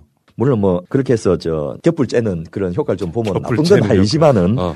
그 어떤 형평성이나 저 타당성 이런 부분에 또 논란이 있기 때문에 예. 이 이런 부분도 그 전면적으로 확대하는 것은 어려움이 있다라는 측면이 있고요. 또 하나는 이제 그 앞서 말씀하신 대로 전기나 가스 같이 생명을 유지하는 데 기본적인 그 에너지들은 이 단전 단수를 못하도록 하는 제도. 우리나라도 이제 이걸 저 일부를 시행하고 있습니다. 그래서 그 체납이 오래되어도 그 어느 수준 이하에서는 이걸 지- 지수적으로 단전을 못하게 한다든지 또 가스 공급을 저 끊지 못하게 한다든지 이런 제도를 하고 있는데 문제는 이런 것만으로는 이제는 저 지원하는 게 한계가 있고 말씀하신 대로 가난한 사람이든 또 돈 있는 사람이든 에너지 효율화가 사실 더큰 중요한 과제거든요. 그래서 되게 에너지 효율을 높여야 된다. 그렇습니다. 이 부분 한번 이야기 한번 해주세요. 예, 예. 그래서 유럽 선진국들은 에너지 복지 정책의 일환으로 그 최신 난방 기술을 적용하는 것을 지원해 준다든지 또 주택의 에너지 효율을 높이는 정책 같은 것들을 이제 정부가 보조를 해주고 있습니다. 그래서 30% 정도의 그 국민을 대상으로 에너지 빈곤 및 취약계층 보호를 위한 제도를 시행하고 있는데 그 이 제도의 혜택의 내용이 뭐냐? 65%가 건물 재보수입니다. 아, 이제 단열도 할 거고. 그렇습니다. 우리나라가 이제 급속하게 시멘트로 건물을 막 지어 올리다 보니까 중간에 스티로폴 단열판 넣는 이 정도밖에 못 하지 않습니까? 근데 지금은 단열 기술이 엄청나게 발달돼 있거든요. 제가 몽고나 이 러시아 쪽에 가보면 벽 두께가 30cm 내 60cm가 있습니다. 거기 그 원자력 발전소 수준인데. 예. 근데 그 뭐 바깥에 영하 30도 정도 되니까 차단을 하기 위해서 그걸 하고 또 벽을 이중으로 하고 창문도 이제 그 덧창을 불 넣고 해갖고 3중 4중으로 하는 걸 봤는데 지금은 그것이 10분의 1만 해도 단열 효과를 더 높이게 하는 기술이 나와 있는 거예요. 아, 재료들이 좋은 게 많아졌다. 그렇습니다. 예, 그래서 아, 저거 무슨 저 전시용으로 만들었나 싶은 생각이 들 정도로 아주 예전 방식의 비효율적인 그 재료가 아니고 신소재를 가지고 이걸 바꿔주는 또는 기존 건물의 그런 저 내부 벽지나 바깥에 그 타일 같은 것들을 약간만 바꿔줌으로써 이 단열 효과를 극대화할 수 있는 부분이 가능하고요. 또 요즘 저 에너지 효율을 주택들이 굉장히 많이 나오고 있습니다. 예. 노원구의 에너지 시범주택 같은 경우에 가보면 아예 뭐 있는 에너지를 적게 쓰는 것뿐만 아니고 발전을 자체 주택에서 할 수 있도록 태양광 태양광이라든지 거? 또 내부 순환이라든지 요 에너지가 마치 이제 그 물을 쓰고 나면 그것이 화장실도 쓰고 이렇게 빙빙 돌아가면서 하수구로 빠져나가게 하듯이 에너지도 그렇게 돌리는 기술들이 있더라고요. 아. 앞서 우리가 언급했던 우리나라의 그 온돌, 구돌, 장판 이런 시스템이 바로 에너지 효율을 극대화한데 그 300년, 500년 전에는 그런 것을 일상화해서 썼는데 왜 지금 그걸 못하냐는 거죠. 어. 아파트가 들어오면서 사실은 그런 노하우와 기술들 다 사라져 버렸거든요. 음. 근데 지금은 아파트나 다세대 주택에도 이걸 적용할 수 있는 기술이 개발되어 있습니다. 음. 이런 부분에 투자를 하면 굉장히 효율적으로 그 에너지를 절감할 수 있어서 이 투자 대비 그 에너지 절감 효과가 직접 에너지를 주는 것, 바우처를 주는 것보다도 훨씬 더 높다 이렇게 나와 있고요. 그러니까요. 그 가스가 안 들어오는 곳에 예. 태양광을 설치해가지고 그걸로 쓰게 하면 훨씬 더 나은 방법 아니에요. 그 자동차 중에서 하이브리드 자동차 있지 않습니까? 예. 연비가 그 리터당 20km 이상 나오는 것도 있습니다. 그런 거와 똑같은 원리라고 생각해 보시면 되는데 여기다가 또 하나 더 좋은 게 뭐냐면 홍보와 교육 정책입니다. 음. 에너지를 어떻게 하면 그 효율적으로 쓸 수 있고 안 뺏길 수 있는지 이걸 알려주는데 돈을 써야 된다라는 보고서가 또 나와 있더라고요. 예를 들면 겨울에는 그 바깥에 그 커튼 안에 안마 커튼을 하나 더 해버리면 음. 온도를 상당 부분 유지할 수 맞아요, 있습니다. 맞아요. 그러니까 커튼 하나 이- 예를 들면 지금 이- 이런 상황이 있잖아요. 예. 블라인드 커튼 말고 천으로 된 커튼 하면 훨씬 더 효율 높아집니다. 예. 어. 그리고 방 안에서도 그 화장실 앞이나 이 이동간에 이걸 막아 놓으면 그 약간만 불 때도 굉장히 효율적으로 갈 수 있는 부분이 있고요. 그 중문 설치하는 것도 그렇잖아요. 그렇습니다. 집 앞에요. 어. 베란다를 확장하면서 중간에 자바라나 이렇게 해놓은 데서는 굉장히 춥거든요. 음. 그래서 야 이 베란다를 터가지고 그 거주 공간을 약간 넓히는 효과하고 물론 집값은 좀 올라가 있지만은 나중에 에너지 유지 관리 비용을 생각하면 베란다 트는 게 그렇게 효율적이지 않다 이런 것도 알게 됐는데요. 네. 어쨌든 그런 조그만 조그만 거또 아까 사례로 읽어주신 어느 시간대에 에너지를 쓸 것인지 예. 이런 것도 굉장히 이제 비용을 절감하는데 굉장히 도움이 됩니다. 우리 방송을 지금 보고 계시는 분 중에 보일러가 잘 안 돼가지고 이불 속에서 보시는 분이 있을 것 같아요. 마음이 더, 더 아프다 진짜. 예. 그래서 이 저는 저 위기는 항상 기회를 동반해서 온다고 하지 않습니까? 예. 우리가 코로나19를 극복하면서 세계적인 바이오 강국으로서 위상을 높이고 또 국민들이 단합되게 하는 모습을 보여줌으로써 이 국가 신인도가 굉장히 높아지는 그런 계기로 쓰듯이 이런 저 기록적인 한파가 연이어서 장기간 지속될 때 오히려 이걸 녹색 성장의 계기로 쓸 수 있는 좋은. 기회도 될 수 있다는 거죠. 한국이 지금 위기를 기회로 만든 대표적인 국가예요. 예. 코로나 때문에. 녹색 성장 자체를 이런 기회를 통해 가지고 만들어내면 더 좋지 않을까. 그 노원구청장 하던 김성한 국회의원이 저 친환경 녹색 성장을 이제 자기 저 의정 활동의 이슈로 삼고 싶다 해가지고 한노위가 아니고 아예 초선 때부터 그 산자위를 지원했거든요. 그리고 지금 한국판 뉴딜 중에서 이 그 환경 뉴딜, 녹색 성장 뉴딜의 위원장을 맡고 계신데 이 그 김성환 의원 같은 분이 주장하는 게 바로 이런 논리들입니다. 그러니까 실제로 그분이 앞서 언급했던 노원구 같은 데서 에너지 효율 주택 이런 걸 만들어서 운영해 보면서 기술적인 확신도 가지게 됐던 거죠. 그래서 이런 부분이 좀 정부가 그 적극적으로 제도화로 받아 안고 또 당에서는 이걸 정책적으로 좀 푸시를 해가지고 이런 기회에 이런 거좀 발표하면 국민들 얼마나 가슴이 따뜻해지겠습니까? 그러니까. 그래서 첫째 에너지 복지 정책의 우선순위는 에너지 효율 개선 정책이 제일 먼저다. 그렇죠. 무, 예. 무작정 무슨 연탄만 매달릴 것이 아니라 예. 집의 구조라든지 여러 가지 난방 기술을 좀 도입하도록 하는 것이 굉장히 필요하다는 거고 두 번째로 에너지 효율 개선과 함께 정보 제공하고 홍보하는 거 이게 에너지 빈곤 해소에 굉장히 도움이 되더라. 그러니까 어떻게 하면 비용을 절, 덜 들게 하느냐부터 어떤 난방기구를 쓸 것인지 예를 들면 에너지 컨설턴트도 있습니다. 그냥 전기 꼽아서 쓰는 그런 난방기구는 굉장히 이제 그 비용이 비싸지 않습니까? 그런데 심야 전력을 쓰면 또 싸게 할 수도 있거든요. 그러니까 저녁 때는 보일러 틀고 또 심야에는 그 난방기구를 틀고 이런 식으로 조합하는 것도 가능하고요. 그 커튼을 어디에 칠 것인지 또 뭐 창 틀을 바꾸는 게 어려우면 창에 그 단열재 한두 개만 그 바르는 것만으로도 굉장히 비용을 절감해서 이 몇천 원짜리 발라놓으면 적어도 난방비 몇만 원 이상 절감할 수 있다는 이런 연구 결과도 있기 때문에 그런 것들을 좀 정부가 잘 알려주고 지원하는 그런 것도 필요할 것 같고요. 예. 이런 것을 위해서 뭐 그 구청마다 또 동 단위별로 에너지 저 효율화 지원단 이런 걸 만들어서 전문가들하고 업자들하고 좀저 엮어주면 그런 분들 찾아다니면서 집에 있는 저 난방 상태를 분석하고 에너지 효율성 분석하고 또 보일러 교체 같은 거는 이제 미리 그 정해놨다가 여름에 그 시간 여유 있을 때 공사하고 이런 식의 작업들을 하면 굉장히 효율적으로 될 것 같습니다. 이런 측면도 있지 않아요? 그러니까 이런 것들이 더 잘 되게 하기 위해서 사실 지방자치제도가 만들어진 거 아닙니까? 그렇습니다. 더 섬세하게 이렇게 자기 최소한 자기 지역 내에 그렇게 겨울에 추워서 막 보일러도 못 되고 하시는 분들 지자체들이 훨씬 더 저기 노력해야 되는 부분 아닙니까? 물론 중앙정부도 어떤 예산 등을 내려 보내야 되겠지만 그래서 유럽에서 이제 북부 유럽은 많이 춥지 않습니까? 그러니까 남부 유럽은 평균 기온이 굉장히 따뜻하거든요. 특히 지주 중에 연안에 이태리, 스페인 이런 데는 굉장히 따뜻한 나라인데 에너지 빈곤층의 비율이 북부보다 남부가 훨씬 더 높습니다. 그래요? 예, 그게 이제 우리나라가 지방자치를 해야 되는 그 이유 중에 하나인데 북부는 추운 데가 많으니까 그 복지국가 도 많이 발달돼 있고 에너지 효율화 정책을 빨리빨리 많이 시행하다 보니까 이게 저 에너지 빈곤층이 줄어들었고 남부는 따뜻하니까 이게 속도가 많이 안 붙었던 거예요. 그리고 또 좀 이제 그 소위 말해서 복지국가 아닌 나라들이 많다 보니까 소득 격차가 커서 이런 측면이 나타나는데 어차피 내년에 이제 지방선거가 있지 않습니까? 예. 그때 평가하는 기준 중에 하나로 우리 그 시에서는 또 우리 구에서는 에너지 빈곤 가구를 몇 프로 줄였습니다. 이런 것들 갖고 서로 경쟁할 수 있도록 지금부터 좀 준비를 해보면 좋겠습니다. 이런 거 하라고 지방의회 만들어 놨더니 이것들이 자기 회사에다가 특혜나 주고 자빠져.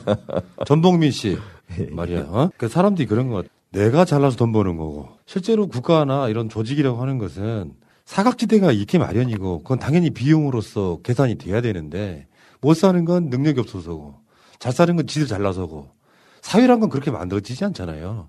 부자는 가난한 사람이 만들어주는 측면도 있고 그러니까 세상에 보일러 뗄 돈이 없어가지고 겨울에 얼어 죽는 분들 그리고 그냥 냉골에 사시는 분들이 있는 게 말이 됩니까? 대한민국 같은 정도 수준의 나라에서. 그럼 밤에 오돌오돌 떨면서 잠을 제대로 못 자면 그 다음날 활동도 못 하거든요. 이게 자꾸 빈곤의 악순환을 만드는 기전 중에 하나입니다. 예. 사실 이 방송실도 추워요. 예. 가난해서 그래요. 그게 아니라 여기는 예. 뜨거우면 방송이 안 돼서. 그러니까 장비들 때문에 그런데. 여기는 뜨거우면은 버퍼가 생겨요. 아, 나 진짜. 그 어쨌건 춥지. 보람 PD, 춥지.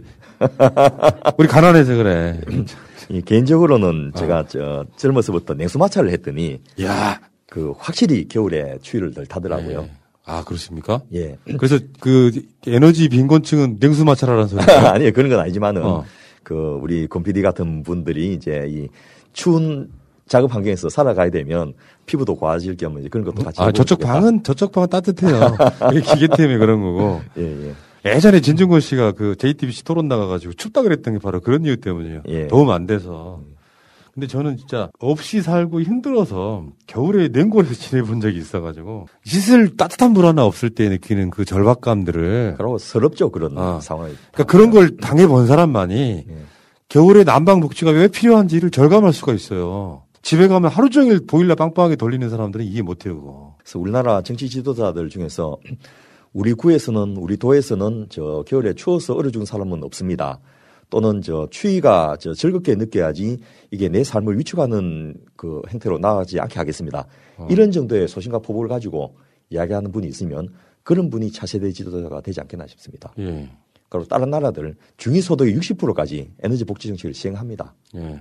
우리 저 3.4% 기초생활 보장자 대상만 하는 이런 나라하고는 급이 다르거든요. 내년 예산에 반영시킵시다. 그렇습니다. 예. 그러니까 요, 요런 거는 말 그대로 정책을 하는 사람들의 사각지대 같아요. 예. 이게 안 보이는 거죠. 예. 근데 그런 것들을 보완해 나갈수록 민주 정권은 연장된다. 그런 의미에서 정권 연장을 위한 싱크탱크 이런 겁니다. 이 저희가 올해는 주로 지난 시간도 예고 드렸지만은 지금 여러 캠프들이 굉장히 다양한 정책을 개발하고 있거든요. 예. 몇 군데나 서울시장 캠프가 꾸려서 운영되고 있고 또 대선 캠프도 지금 활발하게 그 한 후보당 몇 개씩 돌아가고 있는데 그런 쪽들을 지원해 주면서 야 요런 거 재미난 거 그 차기 정부에 좀 해봤으면 좋겠다 이런 것들을 제가 계속 갖고 와서 예, 예. 우리 새날 청취자들한테 그 소개를 좀 해드리도록 하겠습니다. 어제 경기도지사 이재명 지사가 칭찬받았던 정책이 하나 있던데 예.